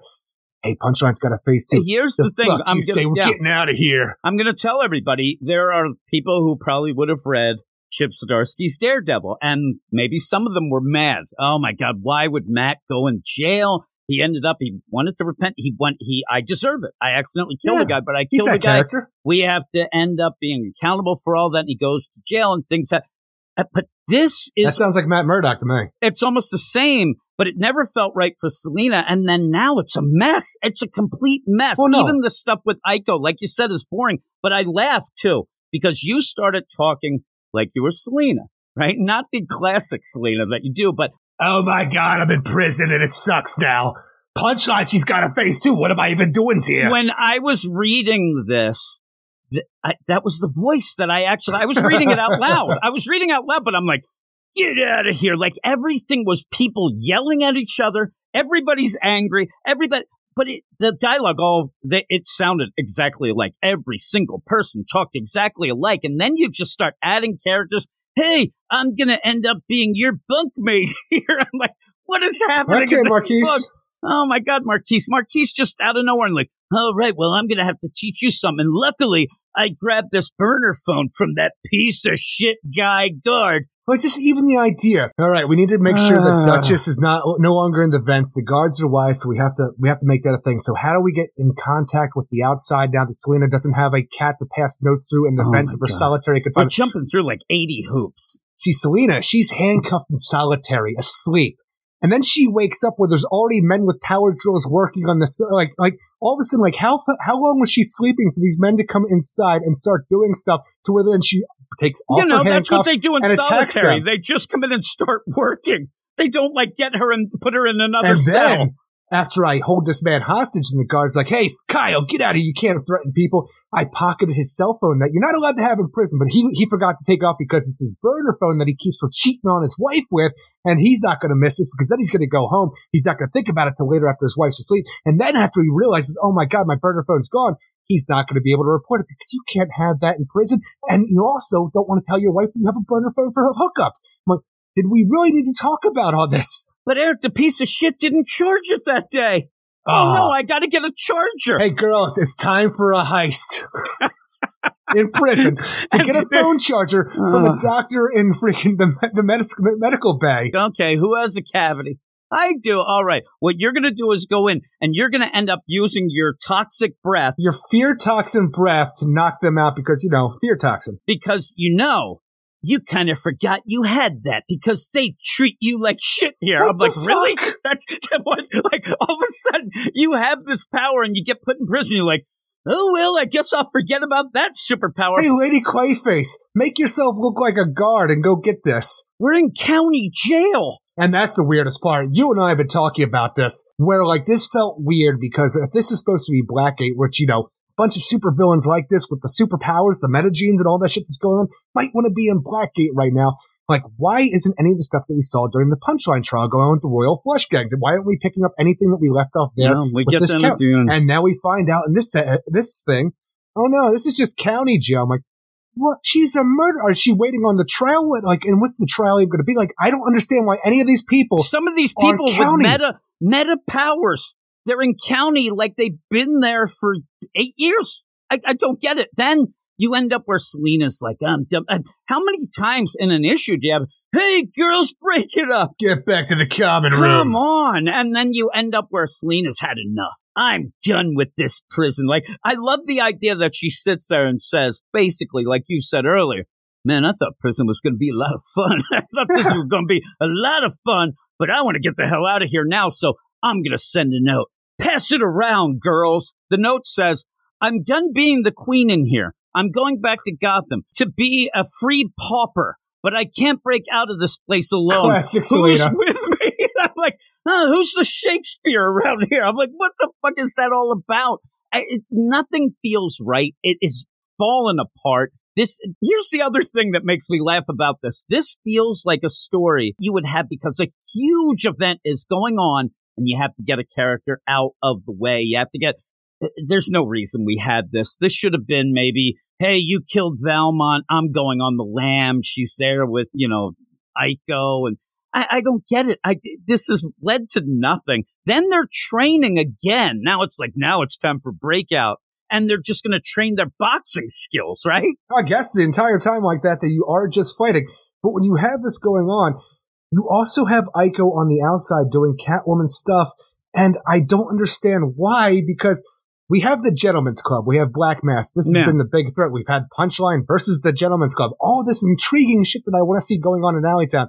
Aiko is now Catwoman. She has a sidekick, Black uh, Tomcat, who is like uh, Dario. Now it's like, all right, the one guy who's not a part of the Gentleman's Club, who we then like, you know, made peace with, who gave them Onyx to fight, you know, like, turns out he has death fights going on. He's not keeping his nose clean. We got to go and fight him, beat the crap out of him. Honest is going to, you know, handle my light work for some reason, but then I got to go and do Aiko stuff. And you know what, Dario? When I go in, like, you know, go in there to the meeting with the Gentleman's Club, did you make sure to bug the place? Yep, I bugged it right after they sweat for bugs. So now when you go in there and ask the Gentleman's Club your questions for the, like, the mob boss families, I'm going to be able to listen and then I'm going to be able to go and send that to Selina Kyle. But ultimately, it's like, why are we doing any of this stuff on the outside? Because know. it just, it just de-evolves into the idea of like everything we had with Punchline and the Royal Flush guy. Hey, here's Queen. She's out and about with the crazy eights. And then Aiko just beats the crap out of her and sends her to jail. And now Yeah. we have, we just have Queen in jail with her crazy eight gang saying, I know that that's that Catwoman that I fought on the street. She's not the real Catwoman. I'm sure that she took the fall for the murders of. Amygdala and Valmont during that, that that warehouse fire, and I'm sure that she's hiding out in jail. And I'm going to find out what happened to the story. What happened? I, I'm just looking at a couple things. One is that dialogue when you end up having, you know, hey, I'm go- we're going to start out in the character Fright. And she goes, oh, she has the molar. Oh, look at the molar. And it says, this girl has more than gumption. Halitosis. She can deliver a non lethal nerve toxin with her breath. They used to call her Fright. She was just so used to being treated like garbage in here, she forgot to use it. What the hell are you talking Like about? any criminal. Also, another big play here is, you know, you, you want to tell a story, you want to have some fun or whatnot, but there is a big moment that we take a time to have Dario pull in in his car and, and go too forward so Aiko doesn't fall into the car. She lands on the road. And I guess his boyfriend Noah wasn't thrown in the trunk like I thought last issue. Yeah, and, and then they, they can shoot Noah, and he's like, I don't want to do that. And, oh my goodness! Even then, the dialogue is so off of my mind. But I love that you have to get this whole play where Aiko is really missed off, pissed off that she didn't get to jump off the roof into the car because he didn't stop That's all I in time. I'm like, really? This is what we're dealing with? And then there's just weird plays back and forth when they are able to. He could, you know, you could kill Noah here. He ends up where he can do it. Not yet. Yeah. and then I'm telling you, Aiko pretty much says, like, "Oh, how I go with it. If you don't kill him now, then you kill him later, but you didn't want to kill him later because you kill him now. I don't know what's happening. When you have Selina even talking to Dario and Aiko on the phone that she confiscated from that piece of shit in solitary, the idea is like, all right, guys, you keep an Alleytown clean. Make sure you keep up with the cleanup over there. But you know what? You better get out of town. I'm like, Yeah. what do you want them to do? Like, no, we're not leaving town. I- We're probably just going to go and do that first thing you said. I'm like, I, I don't understand what's happening anymore with what we're doing with Aiko and Selina. All she has to say is, I'm coming for Alleytown. I'm going to make sure it's Theo. Don't be Catwoman for a bit. I'm coming out. Like, they, Aiko's not going to leave town. No, she's a church of the Hasigawa crime family. It just doesn't make sense overall, but the art's okay, right? No, the art's the best part about it because this entire thing is I don't mind the art. I think this book looks great through and through. I was hoping that the storyline would be great because it's a new direction for Catwoman. We get Aiko and the Catwoman, like, you know, costume, which is different for the book as well. Something goes back to, uh, uh Carmine, uh, I'm sorry, what was the, um, the writer on that? It was Valentine. Valentine's one of Catwoman. Valentine. Yep. Valentine. Goes back to that, and you and I both enjoyed that. I thought this is going to be a really cool new start for this book, going in a completely different direction. But And that was a really like obscure something to go back to, right? We we didn't think that that was going to happen. it was cool, but now it's just you got two stories going on, and neither one of them interesting. And I can sit back and say, well, at least the art looks good, and maybe one day I'll find out that Valmont's still alive and turned himself into Duchess. Yeah, you wanted him to be the cat. I don't want him to be the cat. I just want this to make sense with the cat. this whole thing is it's really a mess. It really is, and uh, you end up having an ad because Tini Howard's going off to do Harley. I hope it's better than this because Hopefully, nobody seems to like this. And again, when you get a new run or a new writer on a like it. book, yeah, I know we we actually were kind of impressed at the beginning, but it's fallen apart in ways that it's not like she doesn't know the character. I don't actually think she even is writing. Like, you know what I'm I mean? not sure like, she knows that- what she's writing with the character. that's what I'm saying. Like, it's not like she's going against anything because she's not doing anything. Well, even the idea, it's like, all right, I'm going to make sure that Duchess can't get letters back and forth to Bruce and Eiko anymore. But then I got to create a phone. And then because I don't have enough story, phone's not going to have enough charge. We got to get the girls to do a heist to get the, the cord to the charger for the phone. And then we're going to find out the punchline's got a phase two. And now Catwoman, even though all she's wanted this entire time is to be in prison, now that she has this text message, she's going to break out the prison. I, I think that the only play that you have that charger is so that you can say there are some meta humans here, We which makes no last sense in County. But you you saw Fright's power, but y in a way that was so freaky and fucked up that you didn't need to do all those hoops. You didn't have to do that. Why is the nurse or dentist or whoever this woman is working for the county? She has a charge, but why? She's got a fetish for charges. Yeah, they didn't Oh, even that say happens. that's ridiculous. Yeah, she shouldn't have that. You're right. And so the the play though in my mind is that somebody will say, well, if, if this is this character Fright, like why didn't she use the powers before when they were having problems? Uh, She forgot about them. She forgot because she was sad. She was They treated like treat garbage. them like garbage in county. For how long has she been here? That's what I'm saying. They're in county. And then just to go all around in full circle to end this nonsense is the idea that here's Selina. We don't really know why these people are in there. These women are in this prison for something we don't know. Selina's in for murder, so there could be murder, whatever. She says, Hey, everybody, I'm going to get you out. And, well, you're going to get us out. Uh, we, we're not going to be able to get jobs. Oh, yeah, you will. You're going to be thieves. I'm like, oh, here we go. Best reform there is. That is not the right way to do this. Well, well, how about this? She she finds out the punchline has a phase two. This is her big inspiration. And it's like, I got to break out of prison, but you know what? I'm going to need these women to help me do it. So we're going to train for a while, do some sparring, get them really up to the idea of using their powers, using their physicality to make sure that when we do have our breakout, we're going to break out of here no problem. The guards find them sparring when we have new recruit, like I was going to say new recruits, but new inmates coming in. All right, girls, you got to get back to the common room because you're not allowed to be here. There's going to be shots for everybody. and then this idea of where we're pushing everybody out and making sure they go back to the, oh, she's got a phase two, huh? This is pages and pages after she finds out out of nowhere. It's just Selina. Oh, she's got a phase two, huh? I'm like, it was the weirdest progression of it. Oh, and here's Queen over here. she's in jail with you now too. I know that it's supposed to be a badass moment, right? That end, our breakout pledge. I laughed. It, it cracked me up. But again, the whole plan here is like she's gonna break out with these girls, and she says But not that now. I love it. It's like, hey, the cops will be after us. They'll come. No, no, just get this. You're gonna be thieves, and they're like, well, that doesn't make sense. And it's- no, No, I'll be cool. I'll be cool. I love how Tini Howard tries to make this work by saying, you'll only steal a little and you'll donate it to charity and you'll do. No, no. You're still breaking out of prison and want them to commit more crimes. That does not make any sense, Lena. This is bullshit. Good job, By the end, I'm like, whatever. I mean, maybe you should have had the idea where they were like, hey, we're in prison, but we'll get you out, Selina. You can do, s-" and she's, I'll be back for you girls, and then forgets them immediately as she runs out. But you end up where I, it makes it like, are these going to be hanging out with the strays? Finds out that the one murdered seven people. That over there, like, what did they do to get in here? And you're I letting them know- go out. What like asshole in like the government or whatever kind of, I'm, I'm not a lawyer. I don't know how the law works and how people get sent to different places. Are we just a county waiting for trial to go to I, Blackgate? I don't. I just want to know who the asshole is. That, you know what? Let's just put Lady Clayface in county.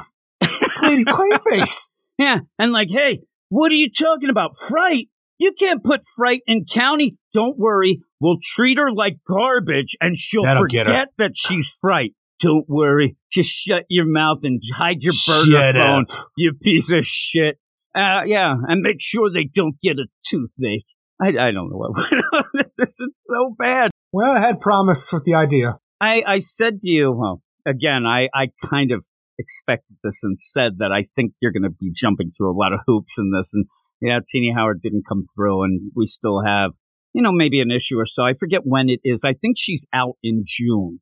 Okay. So we'll have maybe two issues. I, I'll tell you by the end that I kind of have fun, though, reading it and laughing. I get a chuckle and why is it Catwoman getting that? Because Ann Nocenti in the New 52 was just as wacky and convoluted as this. And Absolutely not. And I laugh. Oh my God. way more. And said he was way more wacky than this. I laughed. I laughed the whole time. And then, like you said, though, parts that should have been exciting were boring, and then parts that should have been serious they made no it, sense. You were laughing at it. Well, sometimes I like laughing. The world laughs at me. I get to laugh at something, and it's it's this Catwoman book. It's so bad. What would you give it, Eric? I like the art and pretty much a little else about this book. I'm giving it a four out of ten. Yeah, I'm going to give it a four out of ten as well. Pretty much for the art. I could go down to a three point five, but the art is really good. And I the weird play though, again, is at the end, out of nowhere. And the art's not even Queen really good. It's just competent. I'm going down to a three. And, and screw it, because at the end, to convoluted fix this idea of the Queen of Hearts now in jail so that you do get what you complained about. Hey, we don't have the Royal Flush Gang. You, this isn't fixing No, it. Making this roundabout way with the Queen crazy and the eights. Crazy Eights. Oh my! And then that's Selina.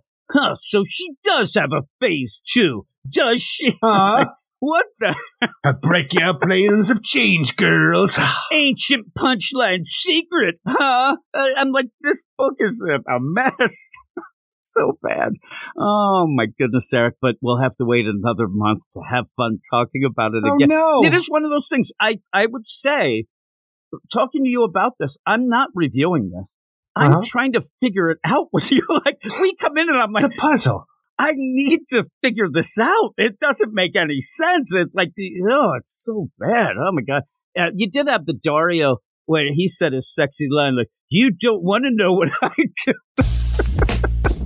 I, like, I actually laughed with that. I wasn't even laughing at that. I thought that was funny, but there's It no was just a weird work. line though, out of nowhere. Like Uh, because I there's no do things character that- work. what I'm saying, Yeah. I do. Th- I'm trying to remember how the line went, but it's like I do a lot of things that guys aren't supposed to do. I'm like, Yeah. all right, but like, whose idea of God? I swear to God, when you have that, I thought we had an editor's note. He's gay. I eat that- like, cereal it's with so a fork. it's so crazy the way that she's like presenting things and that. I don't know. Well, what was going on too? Like the idea, Dario's talking to Selina, right? He's there on the phone. Yeah. And then Eiko comes in Selina's talking then to Eiko, who's not near the phone. Then Eiko goes to the phone. I'm sorry, you must have the wrong number. We don't take orders here. Take that, jailbird. What, what, is that? Is that a joke, or do you think like I don't know who this is? It it makes It's no sense.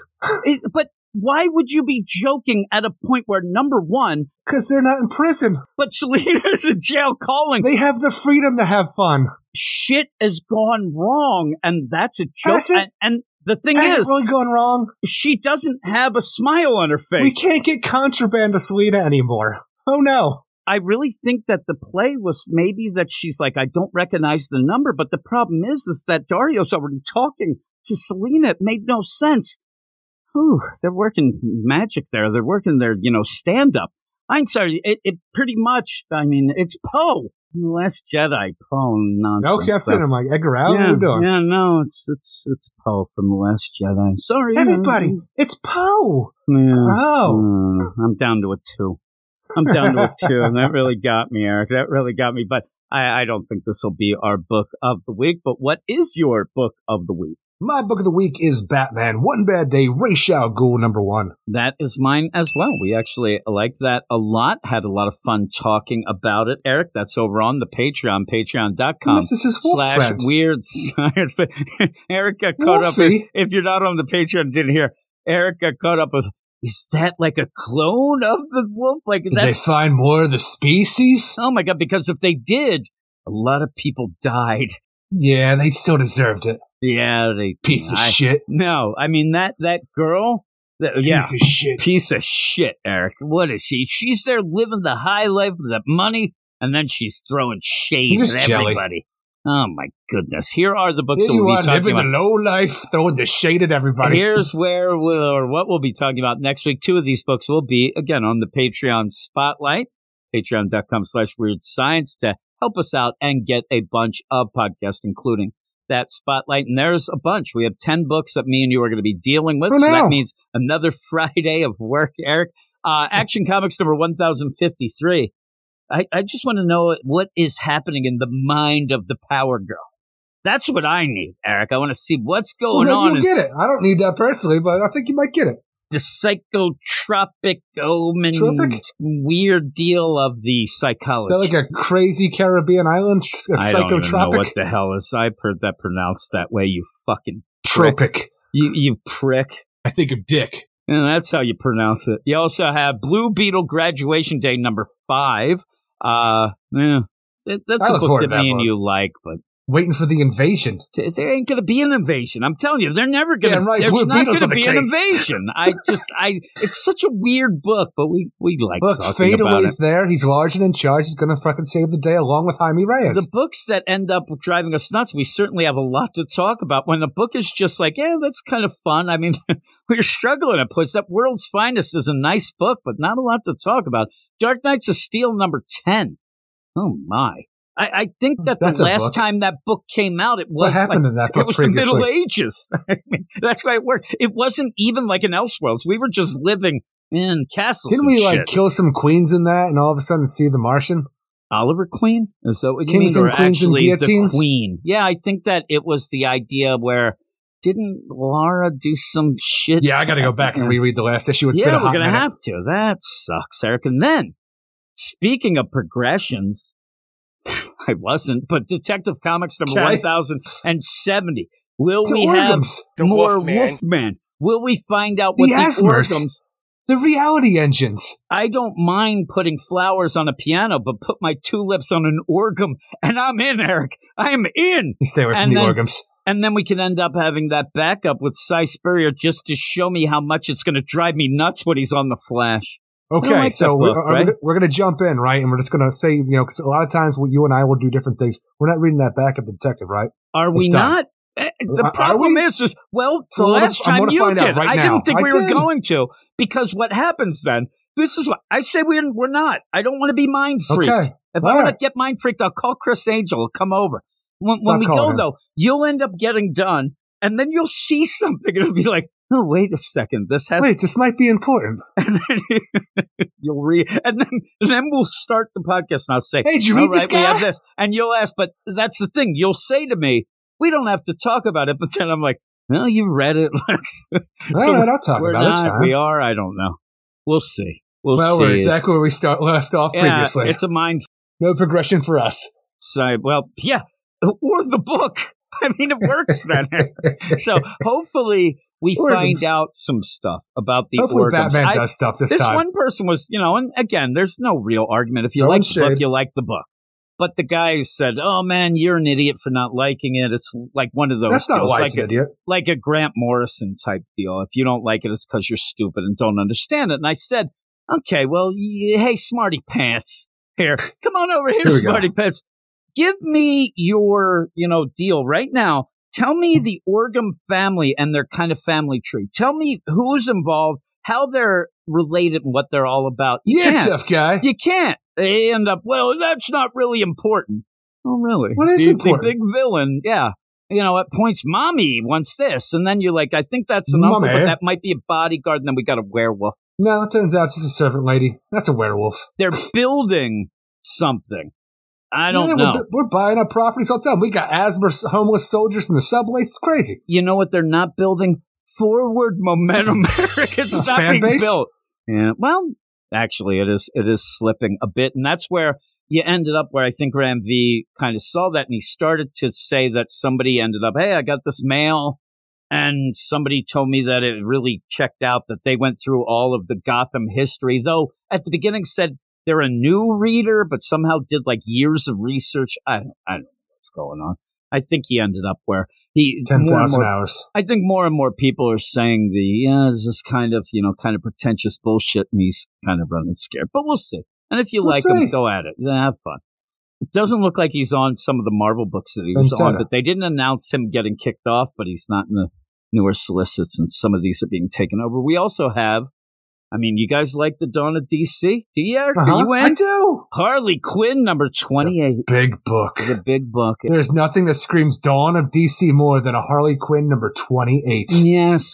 Uh, yes. And 28.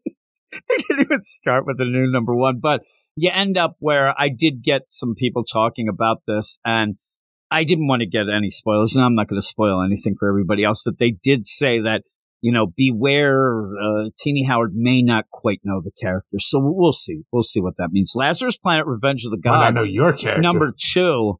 Yeah, exactly. Well, these were Harley fans, Erica. I'll Just like tells you. I'll tells you they're more Harley fans than me. They they Oh. take it. These these people take it to the streets. Lazarus Planet: Revenge of the Gods number two. I anybody can throw shade or whatever. I'm looking forward to that. So I I. actually haven't Shazam! hated this as much. haven't hated as much as I thought. We end up. Oh, I had the stranger early. Unacceptable! We- and I, I'm telling you, I'm worried about Clunrad, but G. I Willow. Wilson, until she did Wonder, which is funny, until she did Wonder Woman, I was really into a lot of the things she did. And since then, I haven't, but I, I kind of like the first issue, and I hope that it means something. I hope that it makes sense. That's all I need. That's all I'm I right need. there with you. Um, so hopefully, it, you know, we have fun. Punchline: The Gotham game number six. Oh my god, the hidden gem, the unsung hero of the DC universe right now. And everybody thinks I'm being sarcastic, but I enjoy that book and I look forward to I know issue. you enjoy it, but your your scores aren't great because it's but it's Jim- okay. I want more but of Punchline, Jim- and suddenly we're going to get Phase Two.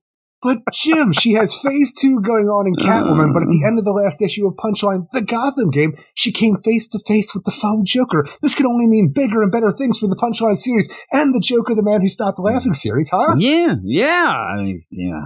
What the Joker? Well, the faux Joker. You mean the faux Joker that's in the sewers with Solomon Grundy? Yeah, he's And being we'll fed see what happens. Maybe you got that. It's a Phase Two.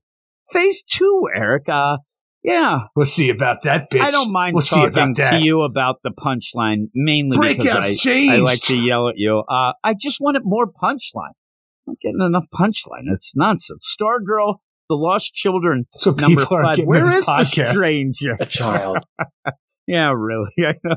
Uh, I I like the Stargirl book. So Me as well. you know. So take that, I jerks. take it. I mean, seriously, I'm talking to all you jerks out there, right? Piece of shit. I just wanted to use that, Eric. I like. Can't wait to find out what's going on with the uh, Hour Man, not Hour Man, yeah, Hour Man of uh, DC One Million, and how he's the big bad of this, or supposed big bad. Well, that is true. I actually am really looking forward to talking to you, Eric, but also when this book ends up melding in with the JSA book. I'm really looking forward to like a bigger story with everything going on, and maybe that'll help the sales for the JSA. And maybe not- when Jay G- Garrick gets his daughter back from Stargirl: The Lost Children, he'll be like, "Oh my God, we better call Batman in this book to have him meet, see his lost children of the Huntress." Because why can't we just have Batman and Catwoman meet their goddamn daughter from the future? well, maybe all I we want. will. What you Do it, at, Geoff Johns. Stranger. Stranger.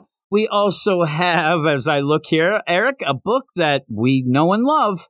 It was once Eric's book of the week. I'm oh, talking shit. about Tim Drake Robin, number seven. Cancelled. Seriously, that book already fell out of the top. Is it going to fall out of the top 10,000 now that it's canceled? I mean, who is going to buy that book? The book drives me nuts. All right, but the thing is, it's a new story arc. We can do anything. We can go anywhere for the few months left of the series that we have left. So it doesn't have to be restrained by that terrible, terrible Moriarty story. We can do stuff that might be fun, might be interesting, and might make Tim Drake a reliable Robin again in everybody's mind who's still reading the book. Yeah, Nate, me and you. I, I, t- I talked to a lot of people. I even had a video about it, and I did say, like, if unless you have read the book, you can say anything about why it was canceled, things like that. But if you read the book, you know, on top of anything, anybody, that book was awful. It was awfully written. The art, somebody told me today that Riley Rossmo has a place. There's a place for his art. I said, yeah, anywhere my eyes aren't Independent. that's what I want. Just get it out of there. But it's true. I mean, I said that some of the covers that he has, uh, they're unique. Glowing reviews from Jim Werner. Unique. They are terrific. We also have Unstoppable Doom Patrol number one, Denny Down Colbert. Will he be French Canadian or will he be Dennis Culver? That is the question because that means something to Will you remember of Aaron. this next week? Well, Denny Colbert, that is when I like what he's writing. When he's Dennis Colbert, eh, he's just run of the mill. So I hope Denny Colbert shows up. I, I again, this early bird special things that people have told me about. I've only heard good things about it from people who have read it. So hopefully that'll be a deal Um, because mostly, that's there's a, Doom Patrol fans. and that's a dawn of And you are not. No, I'm not. So you're going to have to go a little step further, Denny. Is what you're going to have to do, and he better better know that he's trying to Maybe win you need my to dig a little deeper, He's Jimmy. trying to li- win my love. Where's Reggie? I always leaned on Reggie with that, but really, by the time we got to issue four, I'd be out making a sandwich, and you and Reggie could talk about it. Uh, we do have a book that I actually was kind of like, "Whoa, what's going on?" But it's a black label, Eric. But it's Waller versus Wildstorm, number Don't one. I, well, once I when I was going down the list and I saw Waller, I thought it was going to be like, "Oh my God, Earth Three stuff. We're going to War of Earth Three No. now." No, it's a black. I- I mean, it's Wildstorm and it's black label. Holy, mo- how how much further away from Eric Shea's interest can it get? Not Jim much. Werner. So we end up, yeah, jerk. What? Oh, Wild I'll Storm tell Jim you, Werner. You better watch it, or I'm going to send you up to the psychotropic right now. We have all of They that going down with that. Well, why wouldn't they? It's the most dangerous game. It really is. Or is that the Gotham game? Uh, two of those books will be on the Not Patreon spotlight. I'm, I'm hitting my. Mm, mm, mm. That two of make a those joke. books. I, yeah, it does. When anything you say, I'm like, hey, I'm sorry to tell you, Eric, that I have a terminal disease. Oh my goodness! It, it I get makes it. it makes it all fun, then, right? Everything's great. Uh, seriously, Eric, I'm in big trouble. We Yeah, have two of you're in a those books trouble. that will be over there in Little China. I don't know. Well, my sequel that nobody knows Oh, about, The Big God, Trouble in the now- Big Easy. Now we're Voodoo back. Zombies. Doesn't he have an eye patch? Doesn't Jack have an eye patch as well? No, Jack Burton doesn't have an eye patch. He should. I think there is a comic where Jack Burton does meet Snake Plissken, though. Really? Remember, I at one point when I had been laid off, like the first time, I ended up doing some of those side reviews, and I did end up doing the Snake Plissken, the Escape from New York. I reviewed one issue, and it was fucking terrible. Yeah, I, did dropped not out. like it. Yeah, yeah, it was not very good. But two of those books will be on the Patreon spotlight. I will say that now that we talked about things, oh, it's weird. I think Doom There's a lot of Patrol will be, but I Doom also Patrol think and that I think that Punchline could. Stargirl though is there too a lot in Lazarus She is there, Planet. too. All of it, Eric. This would have been the week that I would have screwed everybody, but you said not to. You know, Yeah. fifth week of of days, but not books, Eric. No, But but yet the Four of Marvel comics this month. side of things. you can do whatever you want over the Marvel side. at one point, it just was for everybody. But we will not be doing that. We'll be back to do and have this shit show back again. Uh, maybe by then I'll strangle you to death. We'll see. You have to find me first, bitch. I got some plans. I'll just wait outside. I'll come up. Wait outside Nancy, where? I'm gonna Nancy Kerrigan your ass. I know the front door. I'm gonna be sitting there with a pipe. Yeah. You I sure? watched, I watched you walk in the door at least. Yeah. You think that's the door I actually continue to go through, or wait till you leave? How about this? I know where your mailbox is, and you can have your fucking toys in because you're a little baby. And again, I haven't checked my Baby. mailbox in like a month. They get delivered to my door. Mm. Well, then I'll wait for some asshole with a box that, okay, that looks like some toys, and I'll follow him in. I'll follow I got a. Jay Garrick go in the right mail there. yesterday, and it was in such a weird box. I didn't think it was actually big enough to fit a McFarlane figure like packaging. I'm like, and it was like long, almost tubular. I'm like, what the hell is this? I'm like, I like I was expecting Jay Garrick, but I'm like, what the hell is this? I opened up. I'm like, somehow the fo- the box magically was just the right size. I'm telling you, it was a, a bit of magic. I've never seen anything of its like. Yeah. Did you say it's totally tubular? Is that what you said? And then He Jess the came button, out. so that makes it funny. Jess came out and she's like, I hate to tell you, but we're not going to be able to eat tonight. We're we're dead broke. Oh my god! But then we hit the button. Everybody She's my sugar it. mama. Yeah, she is. So with all of that though, that's it. That's the end That's of it. the show. Thanks everybody again. If you want to listen to a bunch of other shows, bunch of people involved, go to the Patreon, patreon.com slash weird science, but also check out our website, weirdsciencedccomics.com and our YouTube Totally channel, tubular. Weird Science Com. Wait a minute. Weird Science Comics, where you can get. I get want a big fat Oh. cock. all sorts of videos that I end up doing. Oh my, god, they must be funnier. I hit that, but that is it. What do we say at the end of the show? Everybody have a great week. Keep We- it weird. Weird. And we'll see you in seven. See you in seven. You are all weirdos. Weird science is the revolution. Weird science is the revolution.